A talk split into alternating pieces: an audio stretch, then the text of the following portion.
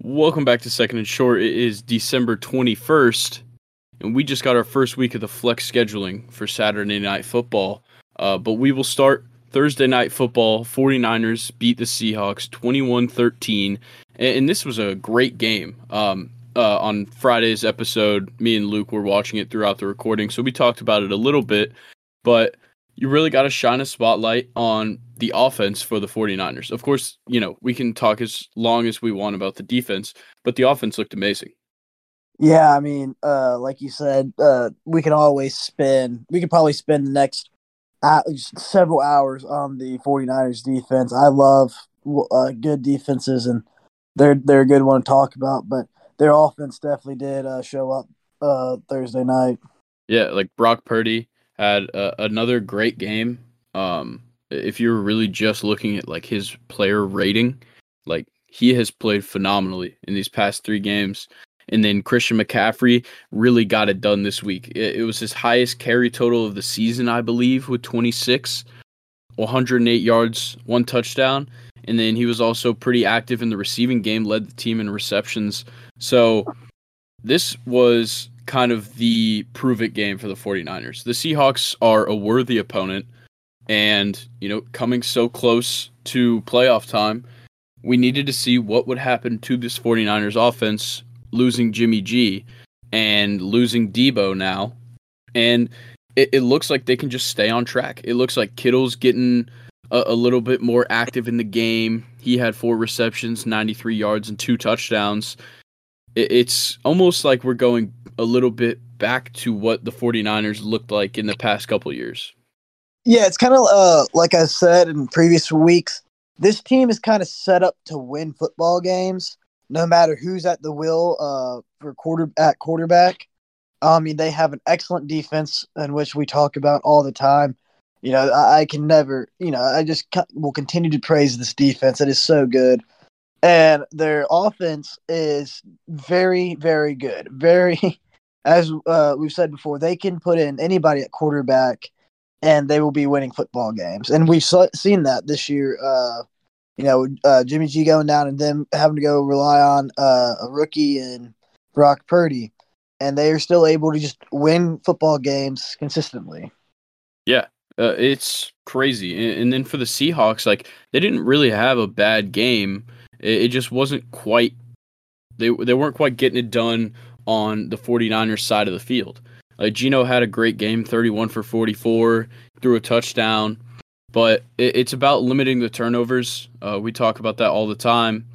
San Fran, uh, they didn't turn over the ball once, and Seattle uh, fumbled once uh, and lost. Or sorry, they fumbled twice, lost one, but it, it's just about execution, uh, especially when it comes to a team that I wouldn't say it's like a, a bunch of misfits put together because Seattle has played really well this season, but there, it's a bunch of guys that maybe you didn't expect coming into this season to play very well. Like Geno Smith, the quarterback, you got a rookie running back that's kind of leading the offense, and then obviously you still have the receiving corps with Tyler Lockett and Metcalf and Noah Fant, but I, I can't say that it was a bad game for the Seahawks. I think they just just like everybody else, ran into this 49ers defense and got eaten up.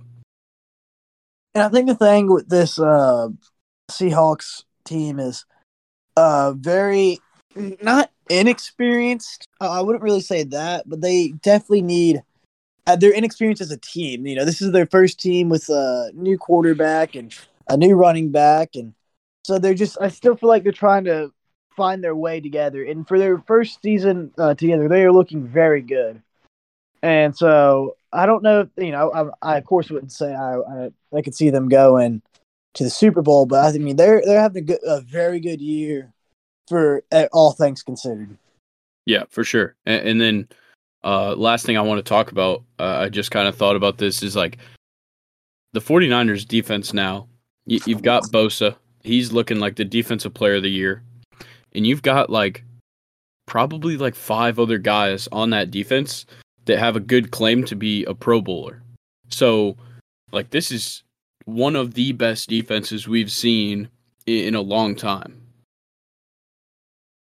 And something that uh, I'll say that has been true most every single year and every most every sports is defense will win you championships. So we'll see how that plays out for them. Yeah. And then uh, we'll move on to the Saturday games. Uh, we started it off with one of the craziest comebacks in NFL history. Uh, the Vikings beat the Colts 39 36 in overtime, and the Colts had a 33 point lead at the half.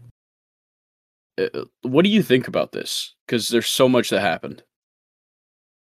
I just feel bad for Matt Ryan. I think he now uh Lee has the pretty sure I saw the statistic for him. He has not only the largest get gave up the largest comeback in the Super Bowl, but also the regular season, international game, and NFC Championship game.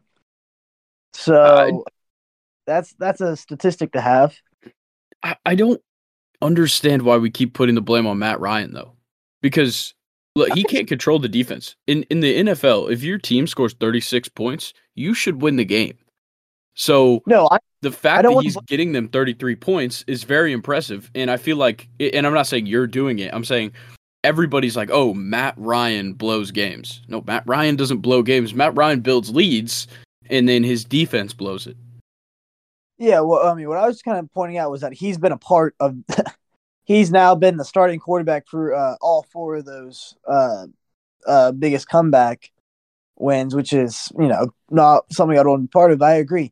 It is on his defense mostly, but this also goes. Uh, you know, there's also you got to look at the offensive production in the second half. Do they just kind of look like they gave up? Is you know how are they playing in the second half? And that kind of goes the same because I know in the Super Bowl, the 28 to 3, the offense production just dropped off completely in the second half. Yeah. So, I think part of the Colts' problem is look, they've got a, a, very inexperienced interim head coach with Jeff Saturday. So I, I don't think that, you know, he is quite ready to make like real halftime adjustments, especially with a lead like that. Look, he was a player for a long time and he was a great player. And he should understand, you know, what it takes to get the guys to go out in the second half and keep working their ass off. But when when you're kind of a, a player coach and you're almost seen more as like a, a friend and a mentor than you know the head coach it, it's going to be tough to get a locker room behind you. And i feel like that that's part of the reason i don't think jeff saturday is going to be coming back.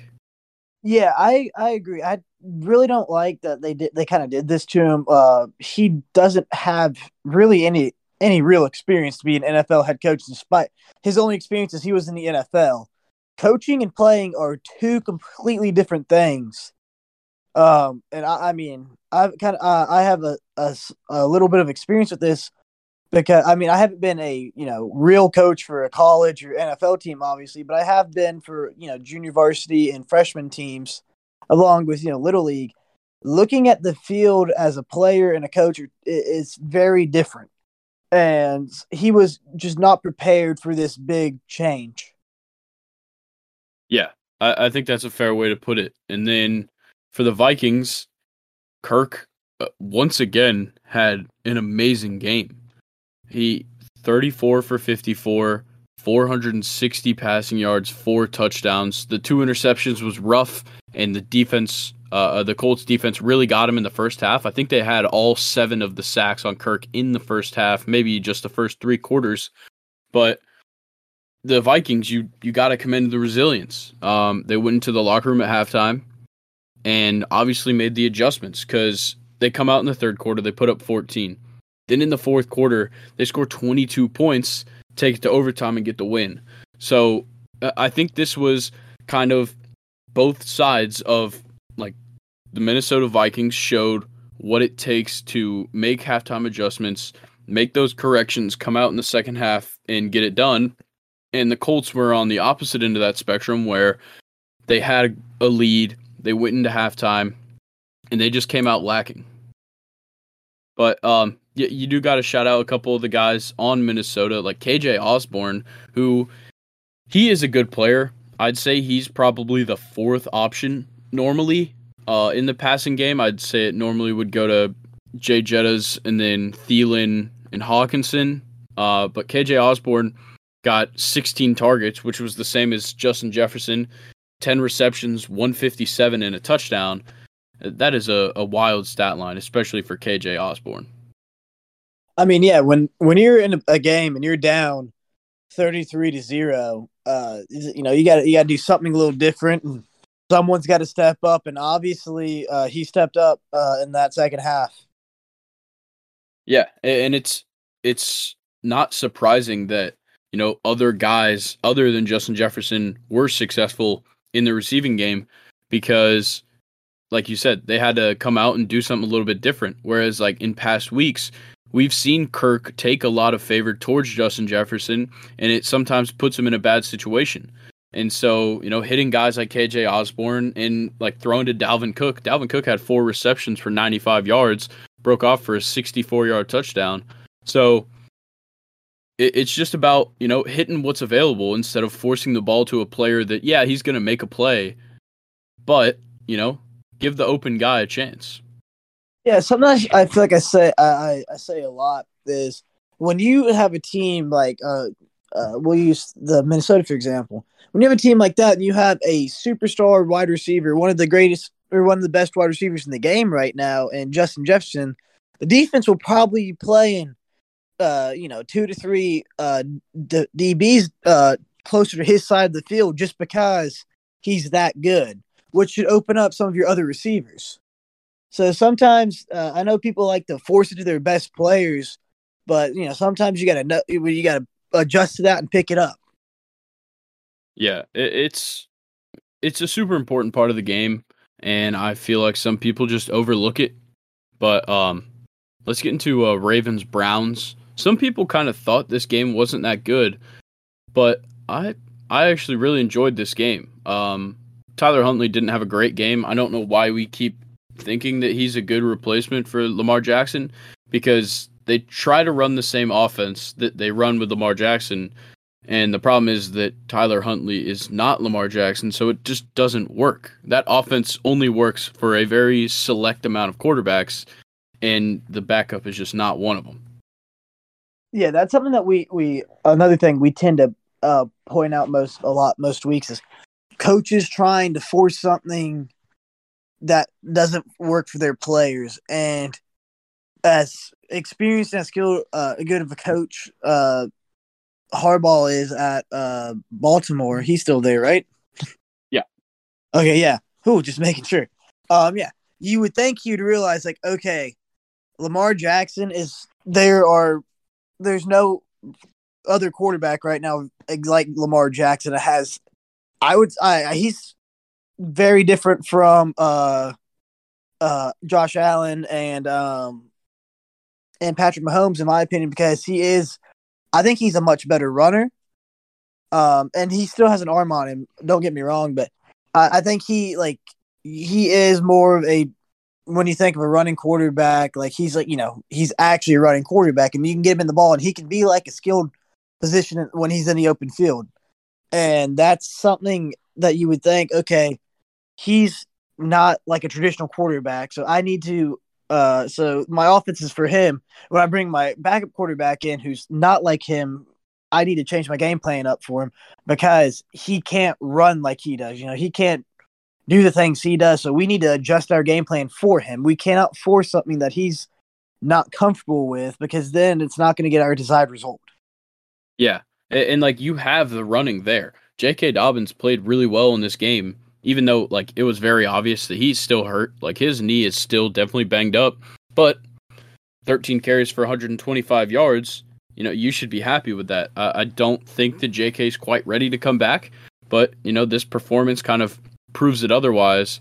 But I, I think that you know where the Ravens kind of messed up here, you know, it, and you can't blame them for the offense not looking good with the backup quarterback in, but they got to hold on to the football. Demarcus Robinson had two fumbles. He only lost one. Huntley had a fumble. They didn't lose it. Luckily, they weren't losing the fumbles, and Duvernay also fumbled. But it's just so important and like when you fumble the ball, even worse than an interception. If you fumble the ball, it truly throws off the momentum. Because you know, an interception could be a, the result of still a good pass. It just you know a, a defensive player plays it right. When you fumble the ball, that's on you, and that throws off the momentum of the entire offense. Yeah, uh, fumbles are are very different to interceptions, like you said. They because like it is, I would say nine times out of ten, it is on you, one hundred percent on you. You know, sometimes there are just you get hit so hard, or you know something. It's a fumbled snap or, or a handoff or something, but uh, I I would say uh, fumbles completely it because it it probably kills the momentum more than interception because usually an interception is on a you know a smart play by the defense, uh, jump in the route or uh, tip drill or something. But when you fumble it, it's it, it just everyone just get almost gets mad at you, and it not only does it makes them not trust you a little bit more. They don't want to give you the ball as much anymore after you fumble as well. Yeah, and, and like just another thing that hurt this team was surprisingly Justin Tucker. He missed two field goals today, which I feel like I've never seen him miss a field goal ever. Yeah, yeah, he's like the best kicker since Adam Vinatieri. Yeah, it, like I just I just pulled it up. Justin Tucker has only missed 37 field goals in his career. And he wow. missed two on Saturday. And then, you know, for the Browns, they did a good job of just you know doing what they uh, using what they have. Look, Deshaun Watson, it's it's still obvious that he's not quite in this offense completely, and he's not you know the same guy that we had seen a couple years ago. Uh, that's probably for the better, um, based on past events. But Nick Chubb's still playing well. Twenty one carries, ninety nine yards, and, and you know he's always he's always gonna get that number. Nick Chubb is very good at that. And it's just about creating opportunities outside of him because Chubb had 21 carries and Deshaun only had 18 completions. So you you got to work on just getting the short yardage from the passing game because if you keep forcing Chubb to make the plays, he's going to get worn down and we see it across the league. Yeah, and um I I believe I've said this before. You and you you've also said it. Your running game will set up your passing game. So when you have someone as skilled and dominant like Nick Chubb is running the football, that will set up most all your pass plays. So uh, you should not be having to rely on him for every single play out there because they also do have good receivers there and a I mean, I understand he hasn't been in the league uh, for about a, two years now, but uh, they're they're good receivers, and he should be able to get the ball out to his receivers. Yeah, for sure. But um, we'll move on to Bills Dolphins. This was a great game. Uh, I think I said it uh, on Friday's episode. I love Saturday night football. It is the best. And this game was awesome. Josh Allen played great uh, 304, four touchdowns, no interceptions. He also had 77 rushing yards. Like this is the Josh Allen that we talk about because the past couple of weeks we've had to kind of say like this doesn't look like the Josh Allen we're used to. This this week was the Josh Allen we're used to. And this Bills team looked unstoppable in this game. Yeah, we've kind of been saying it uh, for the Bengals the with how good they've been looking. I think Josh Allen is finally getting back to being what he is, getting back to norm. No, and he knows these are the games we have to win if we want to be, you know, the top seed and going into the playoffs. And he's starting to, and he's uh, especially in this game, he really played. Not only him, but the team as a whole played like they, you know, believe they should be the uh, best team going into the playoffs. Yep, and, and then on the other sideline, Miami did exactly what we've been talking about for him, which is using the running backs you've got. Look, Jeff Wilson Jr. was out, and Raheem Mostert filled the role, and he did it uh, above and beyond what you know is expected of him. 17 carries, 136 yards. He did his thing today, and it really helped out that offense. Though they didn't get the win, that kind of goes to uh, Tua's uncatchable balls. But um, another guy on this offense that had a great game that maybe wasn't expected was Jaylen Waddle. uh, came he came out in a press conference earlier in the week and let everybody know that he's never played in the snow. Growing up in Houston, playing at Alabama, now he's been playing in Miami. You know, snow is not uh, Jaylen Waddle's happy place, but maybe he should. Three receptions, 114 and a touchdown. That's a stellar game for your first game in those kind of conditions. Yeah. A quick question I have for you. What do you think about uh Tua down there in Miami? Oh man, uh, look, I I think Tua has he, he's a skilled player, but he has stuff to work on, and I I just I don't know if we kind of need to give him the time. He's already had a coaching change. It's early in his career. He needs a he needs a quarterbacks coach and an offensive coordinator that want to work with him and he needs to be accepting of criticism and you know willing to get better. I, I'm you know I'm not saying that he's not. We we just don't know because it doesn't seem like he's made a ton of changes. He looked good early in the season, and I think that was kind of the honeymoon phase with you know all these new weapons he has. But I I just think that he's got more to prove, and there's a ton of improvement that's needed before I consider him one of the top quarterbacks in the NFL.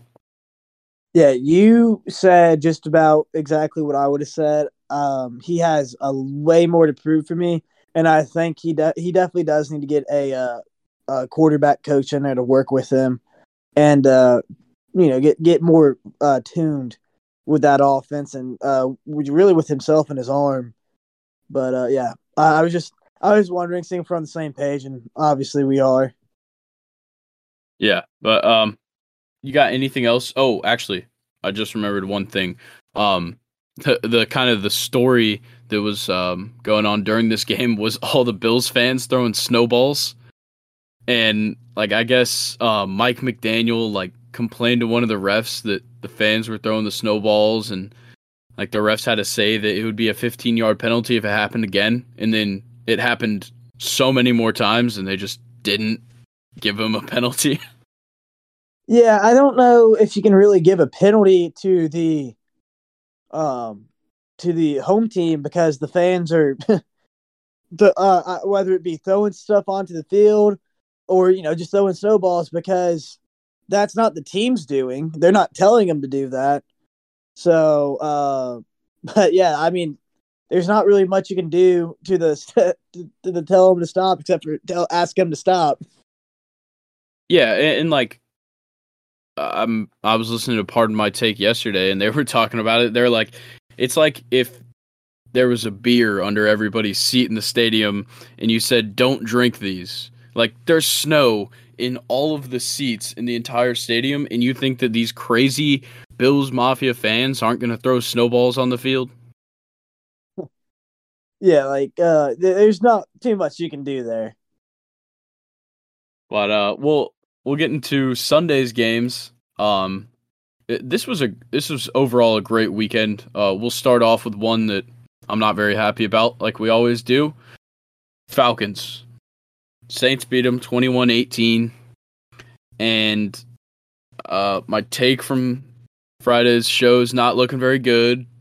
Where I said that Desmond Ridder was going to play well enough that we wouldn't draft a quarterback. Uh, he's going to have to win the MVP for that to happen at this point because he had a stinker. I, I get it. It's his first game in the NFL. This is a bad game, man. 13 for 26, 97 passing yards. Yeah, he got sacked four times. Hey, he didn't throw an interception.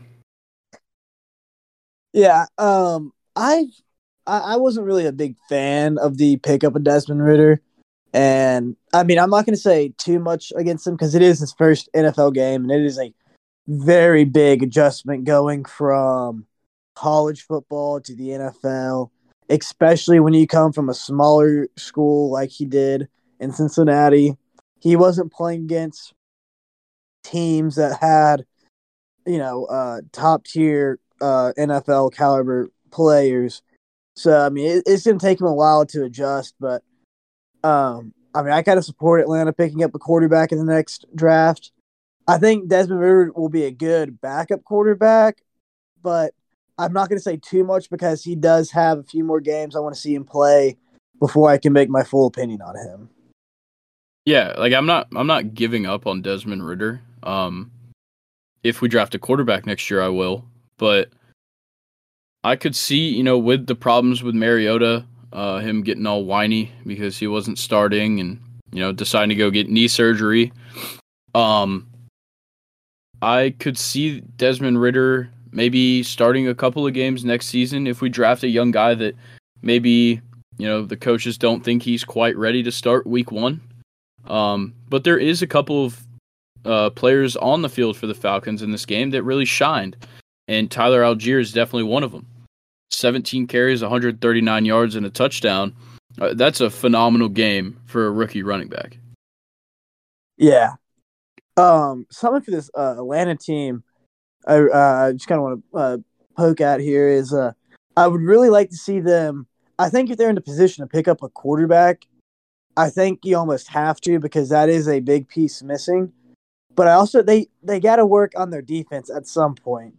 I mean, they're not. It's not a terrible defense, but they could definitely use some more help, especially in the front seven.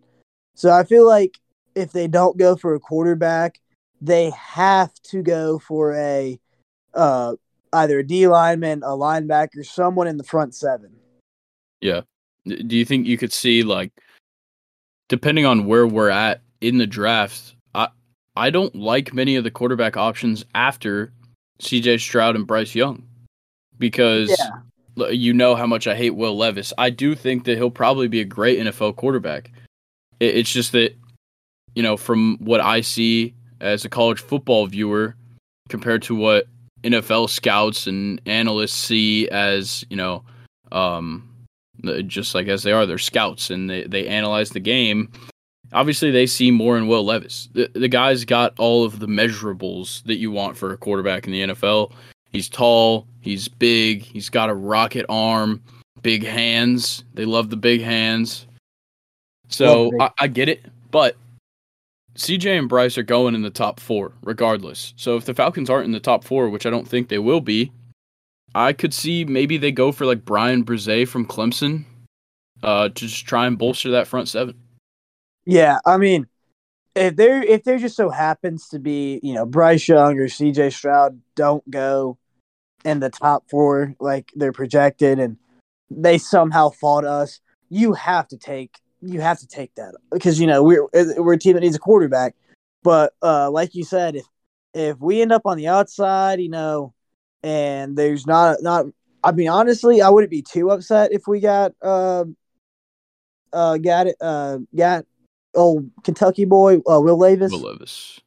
But if you know, I, I think I would rather us go for a uh, for for a defense because yeah. we need to have a big defensive draft and just get that get it just get it get our situation fixed.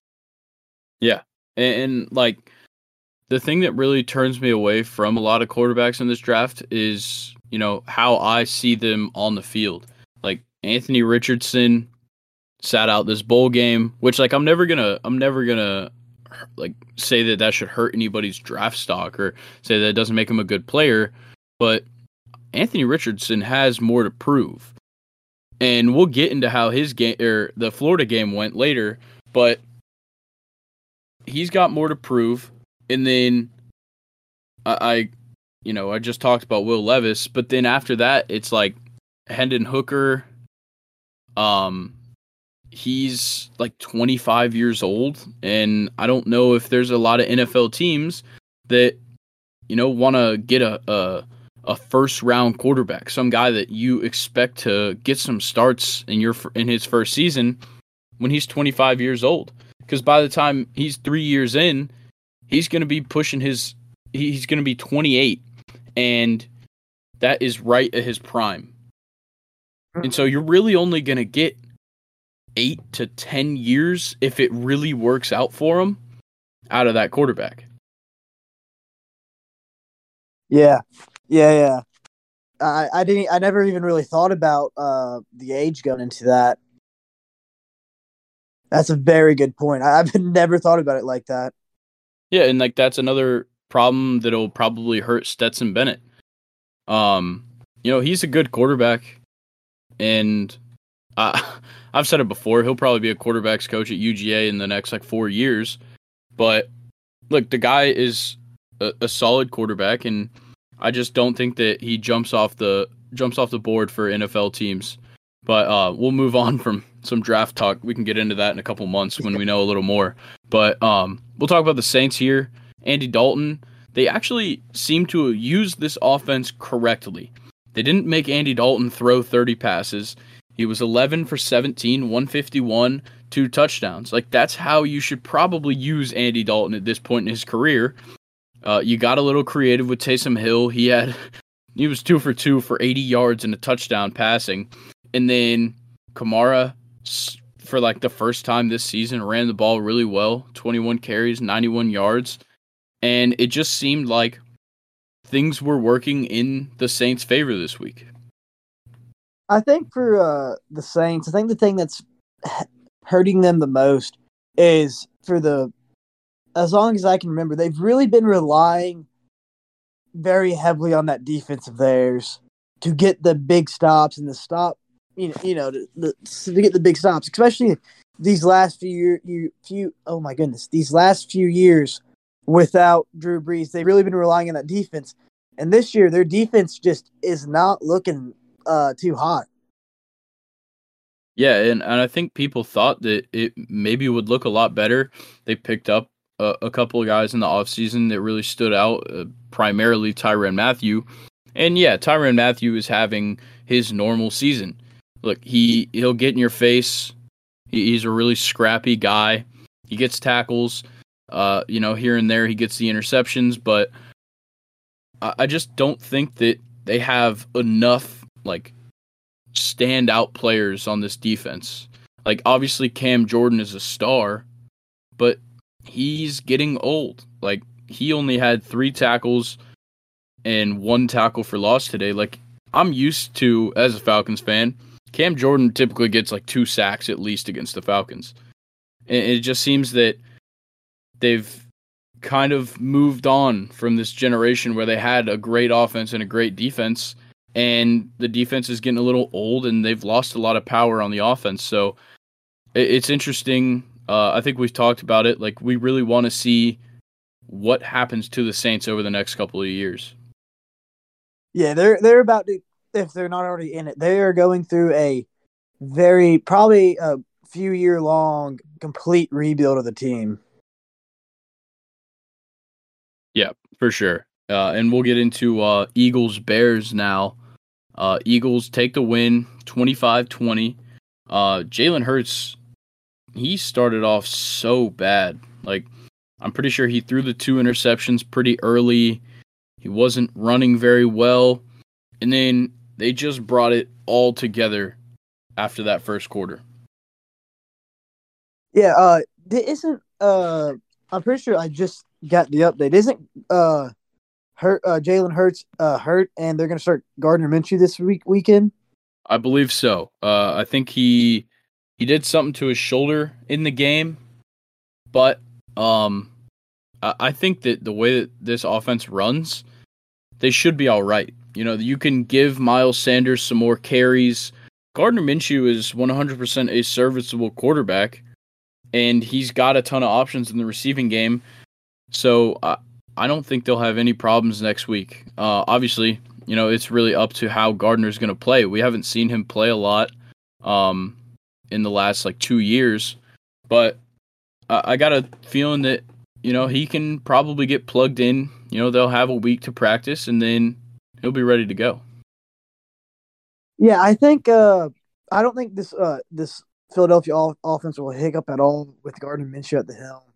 I just uh, I just figured that's probably uh, that Jalen Hurts had to be uh, hurt with uh, the type of game he had, especially early on in the game.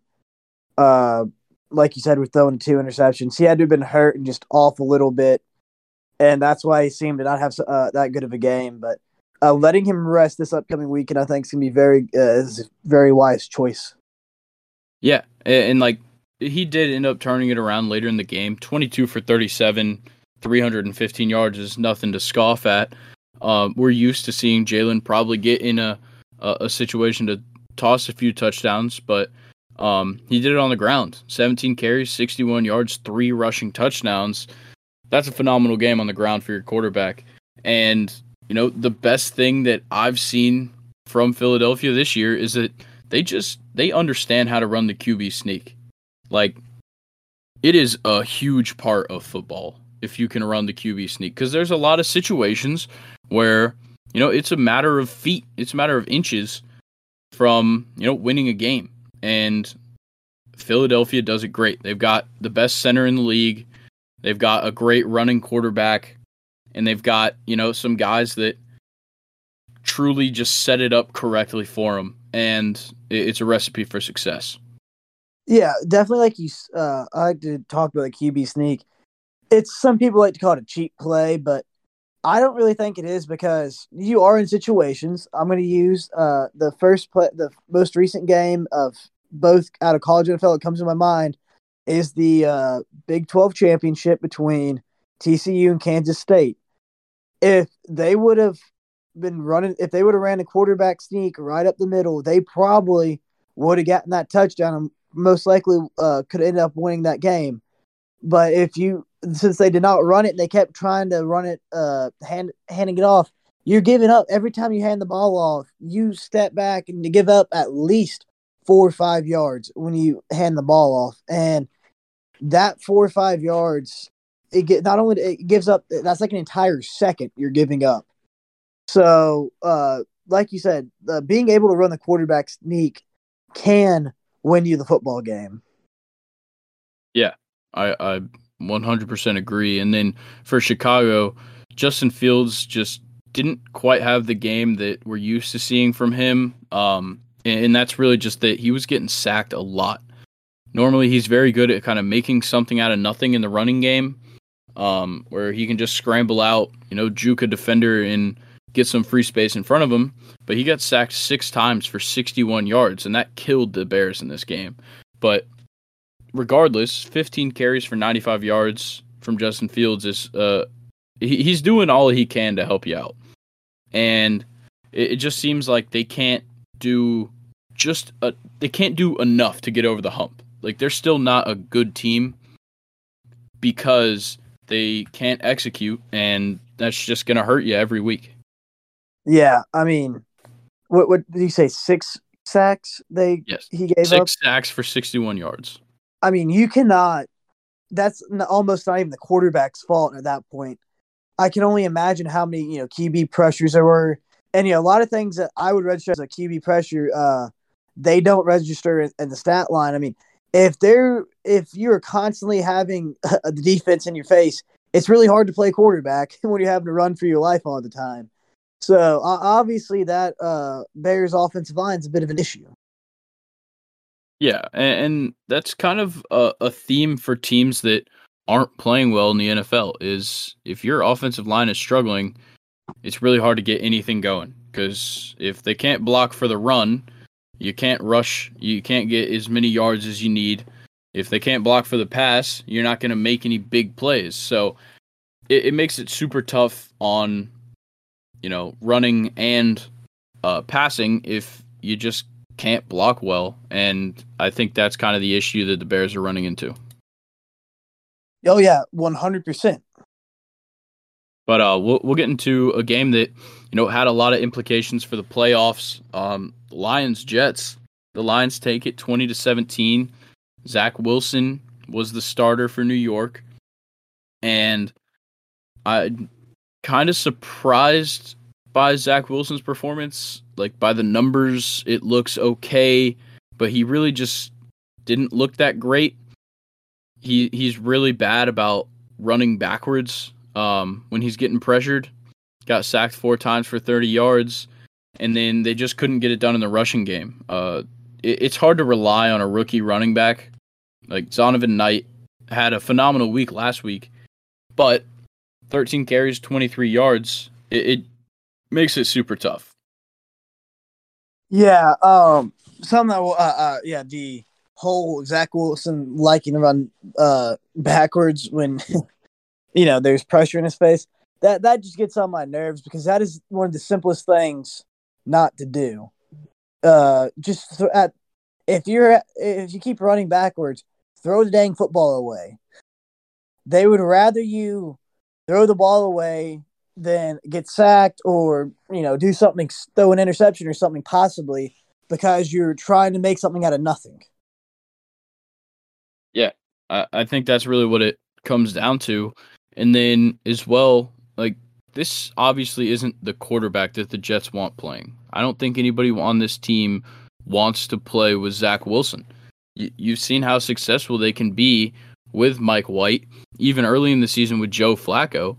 Like they don't want Zach Wilson as their quarterback, but you know you got to work with what you have, and it, it just doesn't seem like this team is inspired anymore. Like they had this underdog mentality all year, and it's took them to seven and seven, which is a phenomenal record for the New York Jets. But I, I feel like they could be better. I think, I, I believe that Mike White won over the Jets team, especially. Uh, I believe uh, it has to be had to have been last week when he basically, you know, lost his rib cage and being at playing through that whole game. Yeah. I mean, he showed that he was willing to sacrifice his body for the to to to play and play for that team and try getting them a win. And I think he won over the team then. And now Zach Wilson is trying, especially in this game, uh, like you pointed out with him loving to run backwards, is now he's trying to do everything in his power to do just some crazy stuff and look amazing, you know, look crazy good to try and win over this team. But I just don't think he's going to. Yeah, I, I don't either. And then for the Lions, like they didn't really have like a stellar game. Um, but they they put up the points they needed. Uh, Jared Goff had a pretty average game, 252 in the air, one touchdown, no interceptions. Uh, he didn't get sacked once, which is uh, a recipe for success. Um, they didn't run the ball extremely well, but they they just did what they needed to, and we talk about this all the time. It's just if you can do what is asked of you, then you've got the opportunity to win football games, and the Lions do that very well. Look, they're they've now moved to seven and seven. It's looking better for them to make the playoffs, and it's going to be interesting to see how this Lions team continues to go um, through these next three games. Yeah, and uh, I kind of want to piggyback on what you were saying there about doing the bare, you know, doing what you're told. If you are able to do the very bare minimum of what you're asked and what you're supposed to do, you're going to be, like you said, you're going to be successful because obviously coaches know what they're doing, what they're talking about. So if you believe and listen to your coaches and do what they tell you to, they're going to put you in the situations to where you can win football games and, you know, make a statement. But what tends to happen is people think they know better and get too cocky and will start, you know, or they'll get nervous or and not listen to what they're supposed to do. My favorite thing my coach always told me when I was coming through was don't think, just do. He's like, I, I'm telling you exactly what to do, and in your mind, it's going to be muscle memory. You're going to just do exactly what you're supposed to do because you're not going to think. Just never think. Just do. Listen to just just listen to your body. It's going to take you exactly to what I've taught you to do over all these years, and that's what um I, I you know that's especially a team like the Lions who aren't you know don't have a top talented t- uh, roster in the NFL. If they can continue doing what they are taught to do and how they're coached to do it, they will be successful. Yeah, and then um, we get to a game with two guys that, you know, it, it's kind of surprising that they're leading a team at this point in the season. Uh, you got Steelers Panthers. Uh, Mitch Trubisky for the Steelers this week because of uh, Pickett's injury, and then Sam Darnold for the Panthers. Steelers take it 24 16, and both of these teams pretty much looked like shit. Um, Pittsburgh, they had the run game going pretty well. Najee had a pretty good game. Uh, Jaylen Warren uh, got himself a touchdown, and then uh, Diontae Johnson had a great game. But like Mitch Trubisky, the, I will say the Steelers did the right thing this week. They went from Pickett uh, uh in the lat, you know, for most of the season. They bring in Trubisky this week and they kind of simplified the offense and turned it into an offense that works better for Mitch Trubisky, where he doesn't have to throw a ton of passes. He doesn't have to be the one to make the plays in the high pressure situations. You can give the ball to Najee Harris and he can get it done, and that's exactly what happened. Yeah, uh, I like what you said there about giving, uh, not making Mitch Trubisky be the dude this game, and they it's you know something we've been talking about uh that we talked about with the um oh dang with the uh with Baltimore is they're trying to make uh that quarterback be Lamar Jackson. And no, he's not going to be Lamar Jackson. He's a backup quarterback. Same here with Mitch Trubisky. They know what they have with him and what his skill set is. So they're going to do what works for him best. And that's how they came out with a win here. Yeah. And then for Carolina, it just seemed like they just couldn't get anything started. Uh, Sam Darnold had an okay game, but the running game was just so bad. 21 rushing yards as a team. Chuba Hubbard, four carries, 10 yards. D'Onta Foreman, 10 carries, 9 yards. And then Darnold got two carries for 2 yards. And, you know, I don't want to go on this spiel again, but the run game sets up the pass game, and it, it just isn't going to get it done. So, um, not much else to say about this game. It's a stinker. Um, it's not important for the playoffs. So, congrats to the Steelers on uh, getting a sixth win of the season. Uh, we'll get into um, one of the best games of the day uh, on Sunday Cowboys Jags. Like, oh my God. Jags take it 40 to 34 in overtime off of a, a wild play, but we'll get to that uh, towards the end. I do want to talk about uh, how some of the players played.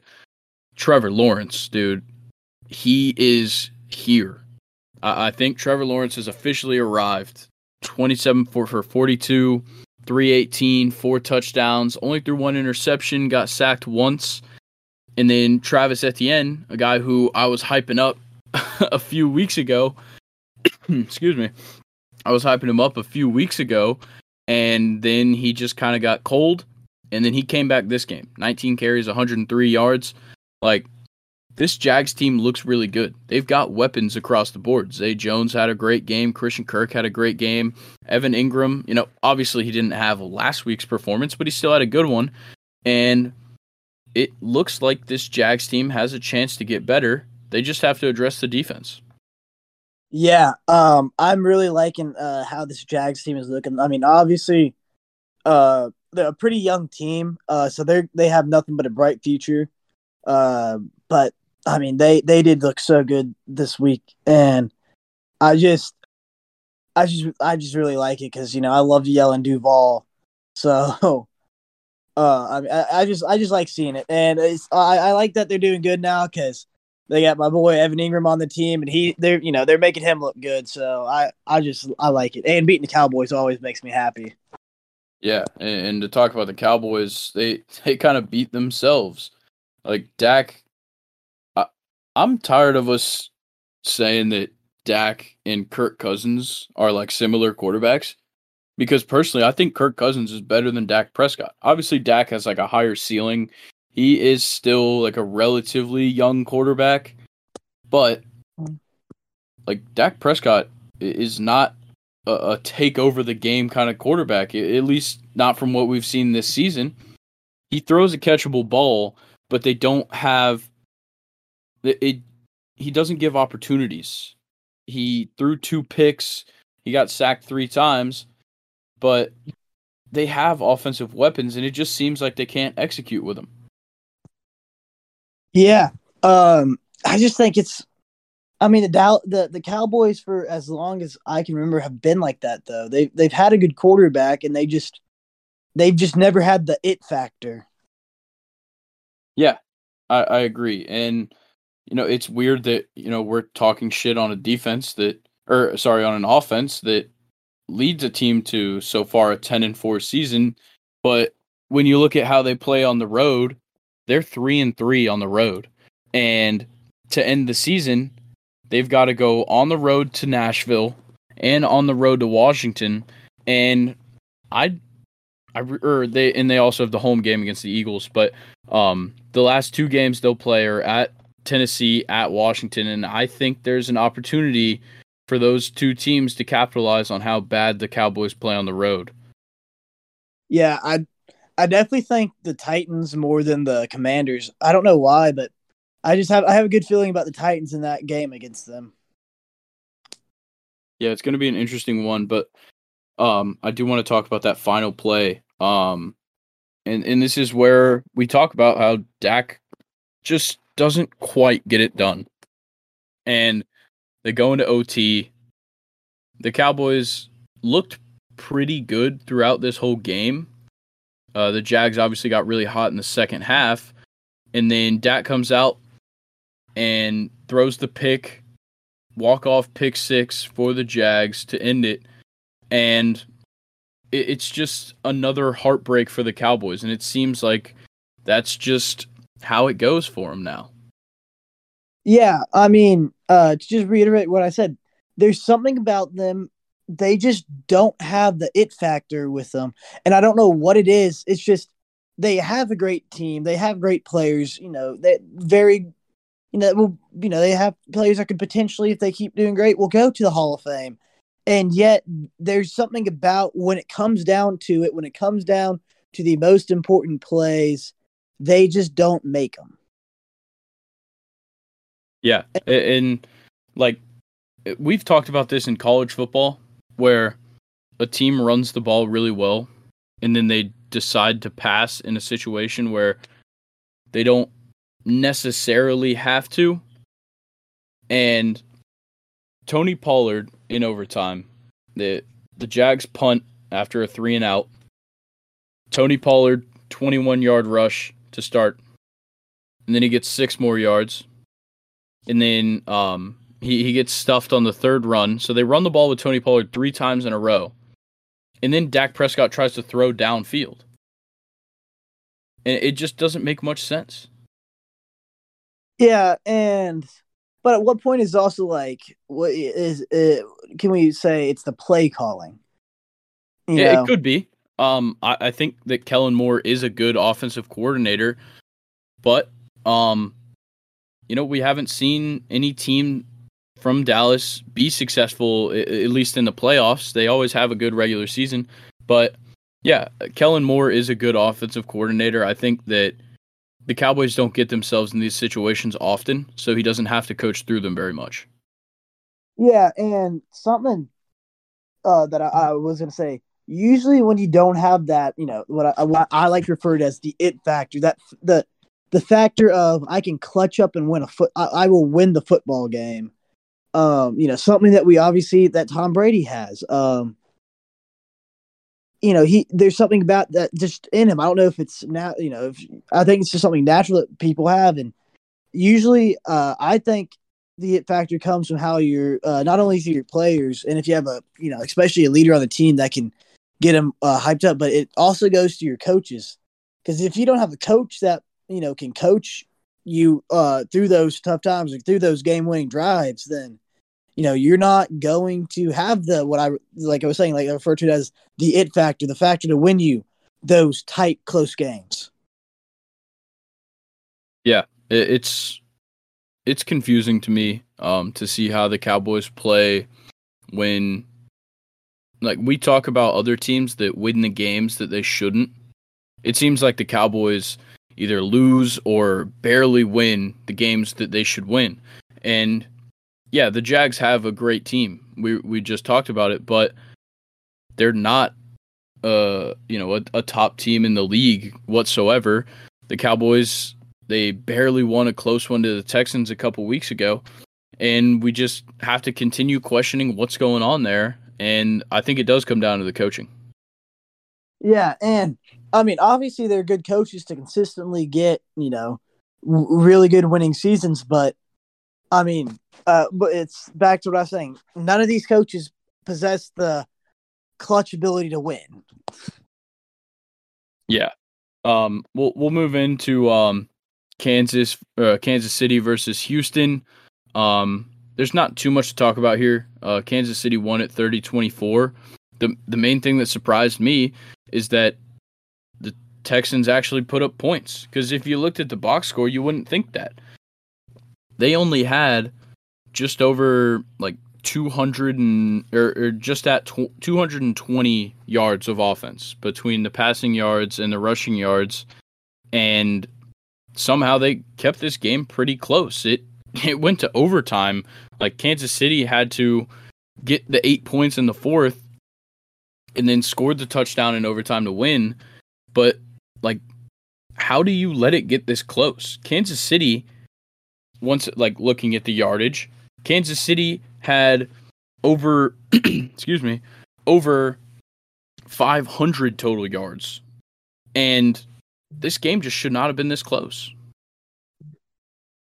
yeah no that game should not have been that close at all i mean just if you look at the two teams you would never expect it to be that close um obviously this uh, houston team is has talent and potential on there because this is now the second team, a really good team they have taken into uh, late game situations, uh, you know, one possession games basically. So there's, you know, uh, they they got something going there, and uh, they'll they'll th- this you know will be good for their uh as they're you know rebuilding here, but um, yeah, I just think I, I it almost seemed to me like I'm not even say it's not even like the Chiefs didn't show up. I think it's just more that Houston capitalized on their opportunities. Yeah, 100%. Like Kansas City um fumbled the ball 3 times, lost two of them. Um Juju lost one, Isaiah Pacheco lost one, and that seemed to be the turning point. Um the Texans, like you said, they capitalized on missed opportunities and um it was unfortunate that they fumbled the ball in OT and then uh, Kansas City on the first play got the touchdown to win it. But there was just so many times in this game where Kansas should Kansas City should have kind of broken it open and they just didn't. And yeah, you got to, you know, give your um give your praises to the Texans for it, but they still didn't play a great game. Um they were just lucky enough to keep it close. Yeah, that's a good way to point put it. Uh, we'll we'll go into one that I barely want to talk about. Um, Broncos Cardinals irrelevant matchup. To, both are now four and ten. The Broncos take it 24-15. Trace McSorley and Colt McCoy are like splitting snaps at quarterback. It's sad right now to watch either of these teams. Brett Ripon, Ripon, Ripon. I still don't know how to pronounce his name, and he's been in the league for a couple years now. Started for the Broncos. Like this is a true hurt quarterback. End of the season, just stinker. Yeah, I mean, just just one of those games no one really wants to watch. yeah, uh, Latavius Murray had a good game, uh, 130 yards and a touchdown on the ground. But yeah, this this was a rough one. Like nobody wants to watch a late season matchup between uh, a four and nine Cardinals team and a three and ten Broncos team that don't have their starting quarterbacks in. Like it was just sad to watch. We're just gonna move on to uh, a game with a much more exciting ending. Uh, Raiders Patriots, and I feel like there's not much to talk about up to late in the game. The Raiders tie it up with one of the worst missed out of bounds calls I've ever seen.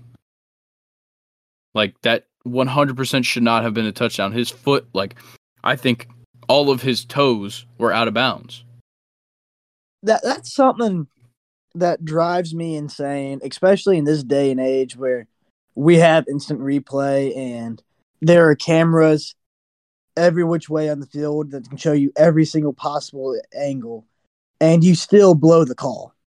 Yeah, and like they reviewed it, and then the referees um, have to come out and say there was no clear and obvious evidence to overturn that touchdown. And like his foot, it, it's like it couldn't be more obvious that he was out of bounds. And so it it puts the Patriots in a tough spot. They come off of, you know, a play that shouldn't have been a touchdown that ended up tying up the game. And then they made the the biggest blunder of them all. Like you can't do that in that situation. Rhamondre Stevenson breaks off a run up the middle as time expires. First of all, it's a tie game. Why are you running up the middle? So you obviously don't think that something's going to happen that, that that could come out of this. Like I'm pretty sure the Raiders were in a prevent defense.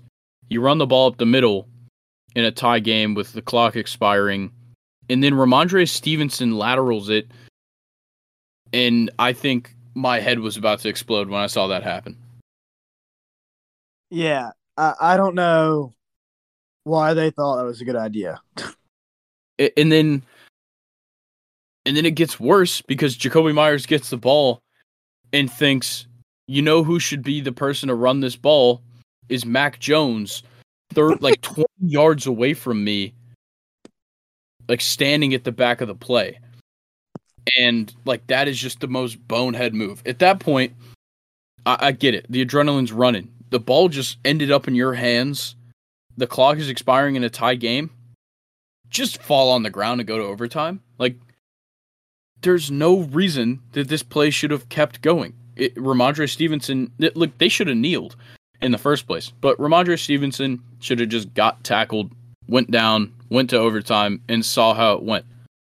But instead, you throw it back to Mac Jones, and then Chandler Jones is literally just like standing there waiting for it. He gets the ball, absolutely just dehumanizes Mac Jones, and then runs it for a touchdown to win the game. And like I just don't understand what's going on. Well, what makes me the most mad about the you know uh, laterals there is the fact that Mac Jones was literally like thirty yards away. You don't lateral someone that far away. Like at that point, when there's no one within five yards of you, you just you go down. Uh, you you gave it a good college try, trying to lateral or whatever, trying to play a little backyard football there, and it didn't work. There's no one near you, so go down. Because yeah, like it's not like you were gonna lose if you went down. You still had overtime to play. That's why nobody runs these types of plays if they're not down by one score. Like in a tie game, there's more game to play if you go down. So it, it's just like the most bonehead decision I've ever seen. And like I pray I, am I'm, I'm praying that Matt. Uh, I believe their offensive coordinator is Matt Patricia again. Um, I pray that he is not the one that told them to do that. I I if a coach if he did tell me that, he deserves to be fired on the spot. I'm sorry. You cannot tell your players to do that. Like that that's just dumb. And if you're going to do that, like a, uh, like I kind of stated earlier, you have to be within 5 yards five to 10 yards of the person you're lateraling it to. If not, it becomes extremely dangerous, like we saw. Yeah, I, it's crazy. And like the pictures of Mac Jones are so funny.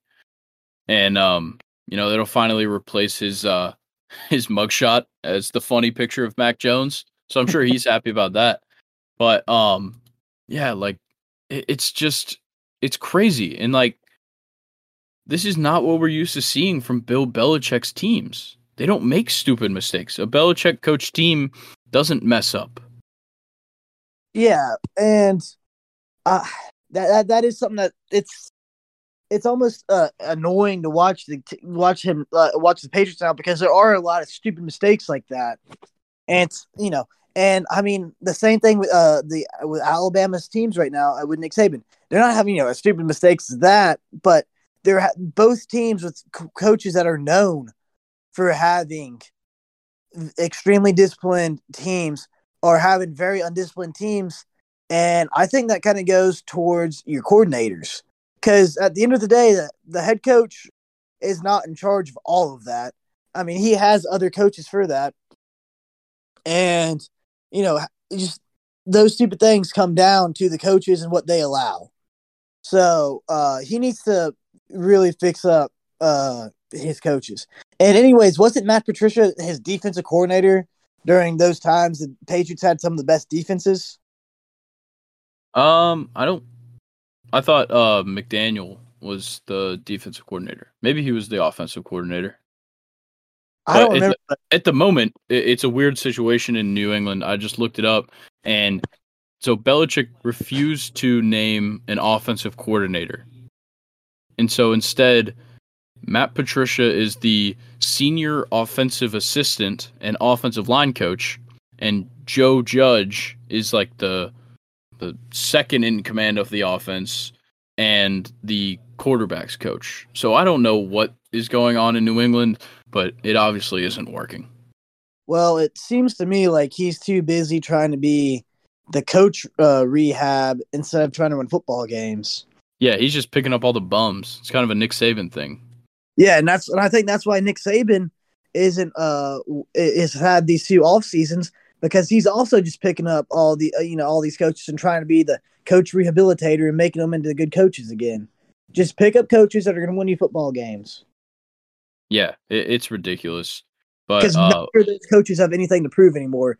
They are both known as two of the best coaches in their respective areas.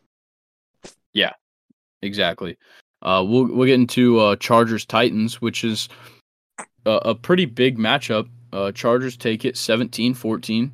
And Justin Herbert looked pretty good. Uh, he didn't throw any touchdowns, and he did throw two interceptions, but the Chargers got it done. This was a, a nasty, just gritty game, just grinding out yardage, trying to get points on the board, and it just went in the Chargers' favor.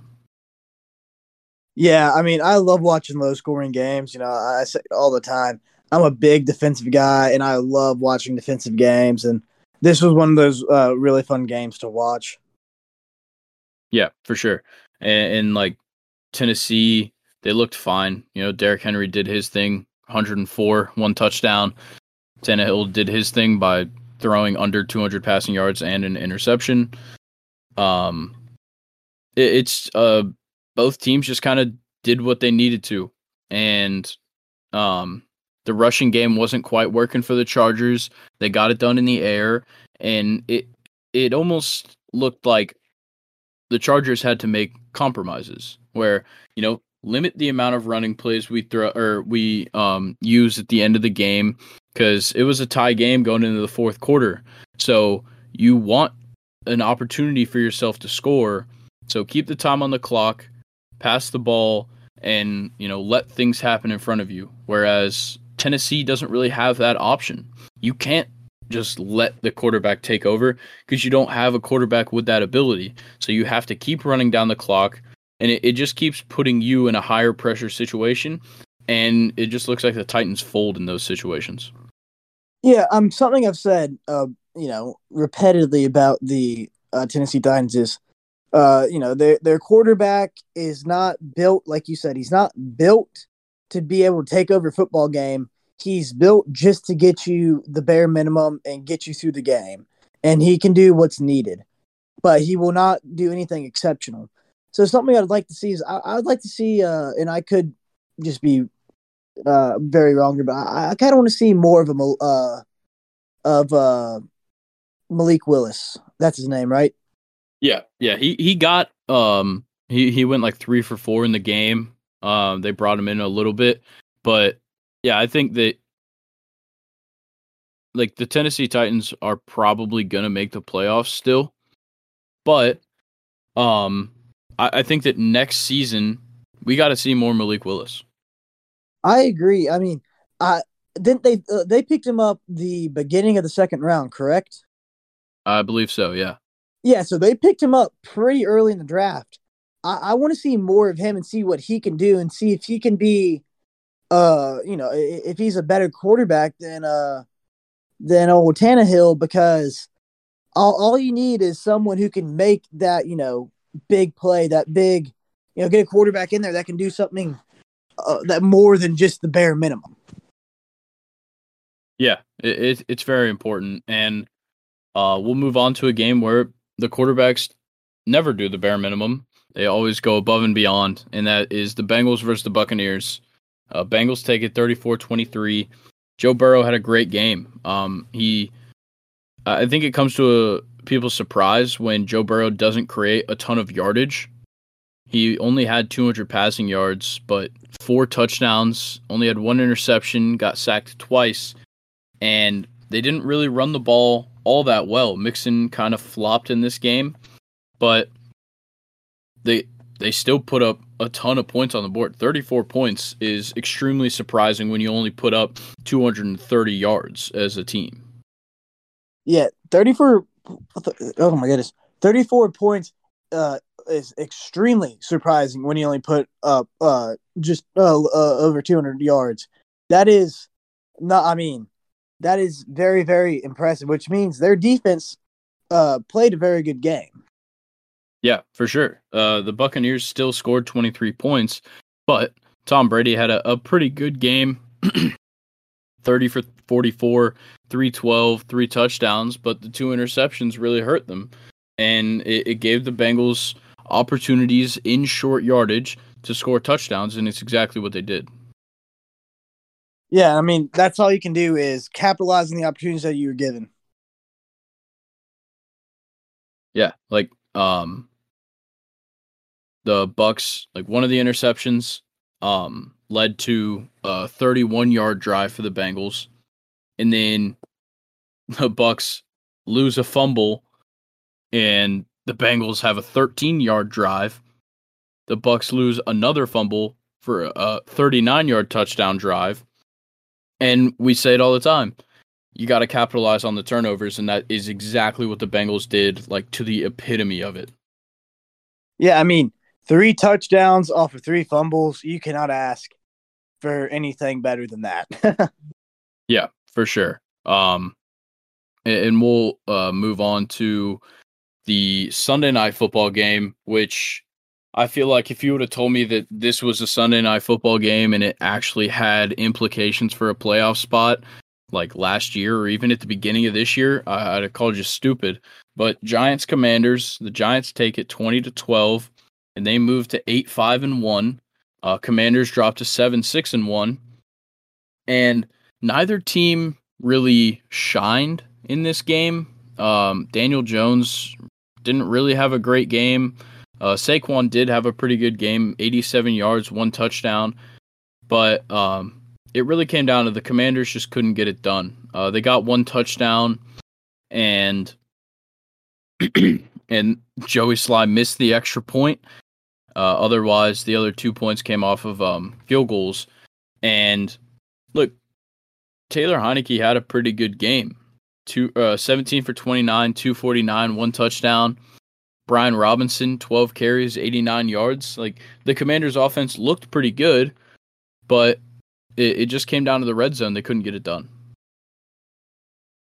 Yeah, um, you yeah, I mean this this uh Commanders team has a lot to work on. I like uh Ron Rivera, their head coach, but they they have a lot more they got to do. And I, I, mean, I like Tyler Heinicke, but uh for them to be you know uh big contenders, I think they're gonna have to uh, pick up a much better quarterback than him. He's good for what they need right now and the next year or two maybe, but uh here after a while, they're gonna have to pick up a, a better quarterback. I think.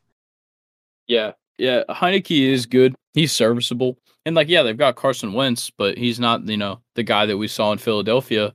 So, yeah, there's a lot to work on with the Commanders, but for the Giants, you have some bright spots. Saquon is still the guy that we're used to, uh, even though you know he didn't play. I, I get, I think he was out all of last season with the ACL injury, and um, he's had a couple of tough weeks this year, but Saquon is still a great running back, and, and Daniel Jones works. Um, he is a the NFL version of a dual threat quarterback where you know he'll get like his 35 to 40 rushing yards and he'll get you you know not this week but normally over 200 passing yards and he limits the turnovers and they do a good job and that's why they've won 8 games this season. Yeah, and I think he's a good answer right now for this. Their for what I'm calling the rebuild, and for all this under new coach. but I think uh, I I don't want to say too much because I still think he has a, a decent potential, but maybe after you know a year or two, if he doesn't really seem to do anything too crazy, too good, that they may have to move on from quarterback and pick up someone uh, a little better. Yeah, I, I could definitely see that happening. I'm pretty sure that this is either the last year or the second to last year on Daniel Jones's contract. So it, it's going to be decision time in New York on whether you know they're ready to go ahead and draft a quarterback or if they want to sign Daniel Jones to like a three or four year deal and see what they can do with their draft picks coming up in the future. Yeah, uh, yeah, I agree. Uh, you know, much like you said, and like I said with uh, Tyler Heinicke, for right now, he's good and he's working. Yeah, it's all about having a serviceable quarterback uh, in times like these for these two franchises, and it seems to be working out for both of them. Um, we'll move on to Rams Packers, uh, the Monday night game, and the Packers looked really good. Um, they take it 24 to 12, and look, when you limit the turnovers and you allow the run game to open it up, you're going to get the results you want. And that's exactly what happened for the Packers on Monday. Yeah, um this uh I mean and I mean yeah, but also you got to look this this Rams team is just not even close to what they were last year. They just I mean everything that could go wrong for them this year has gone wrong. Yeah, I, I I agree, and obviously they're super banged up, but they still do have a good defense. Um, you know, Jalen Ramsey, Bobby Wagner, though he's a little older. Leonard Floyd's a really good linebacker. Like they've got options, um, and they've got some really strong players on the defense. But yeah, like you said, it, it's not the team that they had last year. Um, obviously, Stafford's hurt, Kupp's hurt. Um, like there's just so many things going wrong here, but you got to give it to them. They had, you know, they have nothing. So you kind of got to take it with a grain of salt. And they don't even have their draft pick. So this season really sucks for them. But look, I would trade a season like this for a Super Bowl any day. Yeah, I, I think I, I, would have to agree with you there.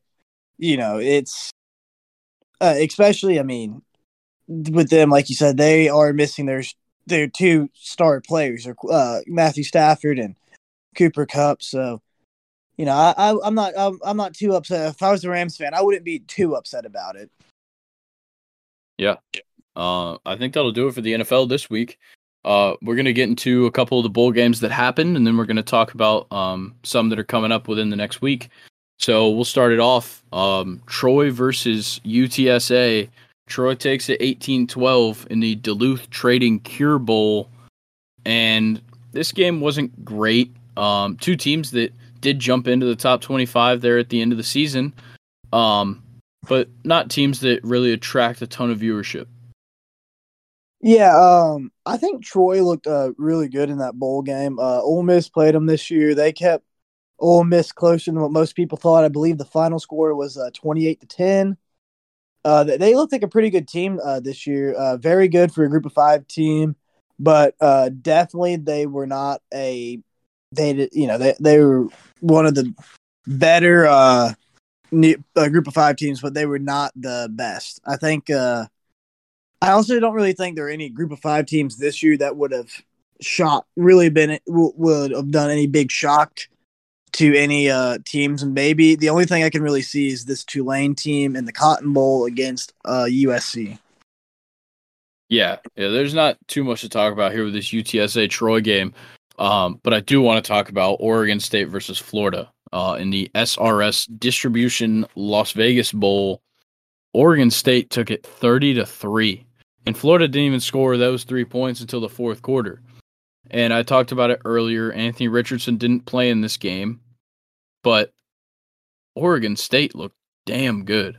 And, we talked about them being a team that kind of surprised us as um, a Pac 12 team that likes to run the ball a lot. Deshaun Fenwick, 21 carries, 107 yards. And they had like 10 different players get a carry in this game And I think it shows that you know when you get creative with the offense, especially in a bowl game, like this is a time where you know you can test some things out. Maybe you know do something a little bit different than what you would have in the regular season, and it, it worked out extremely well for Oregon State. Oh yeah, there are a couple things I, I would like to say about this game. One, I'm a little upset that I think this could have been a better game. I'm I'm, I'm upset they put a, uh, uh, I believe it was a ten and two, or a nine and three, one of the two Oregon State team against the six and six Florida team.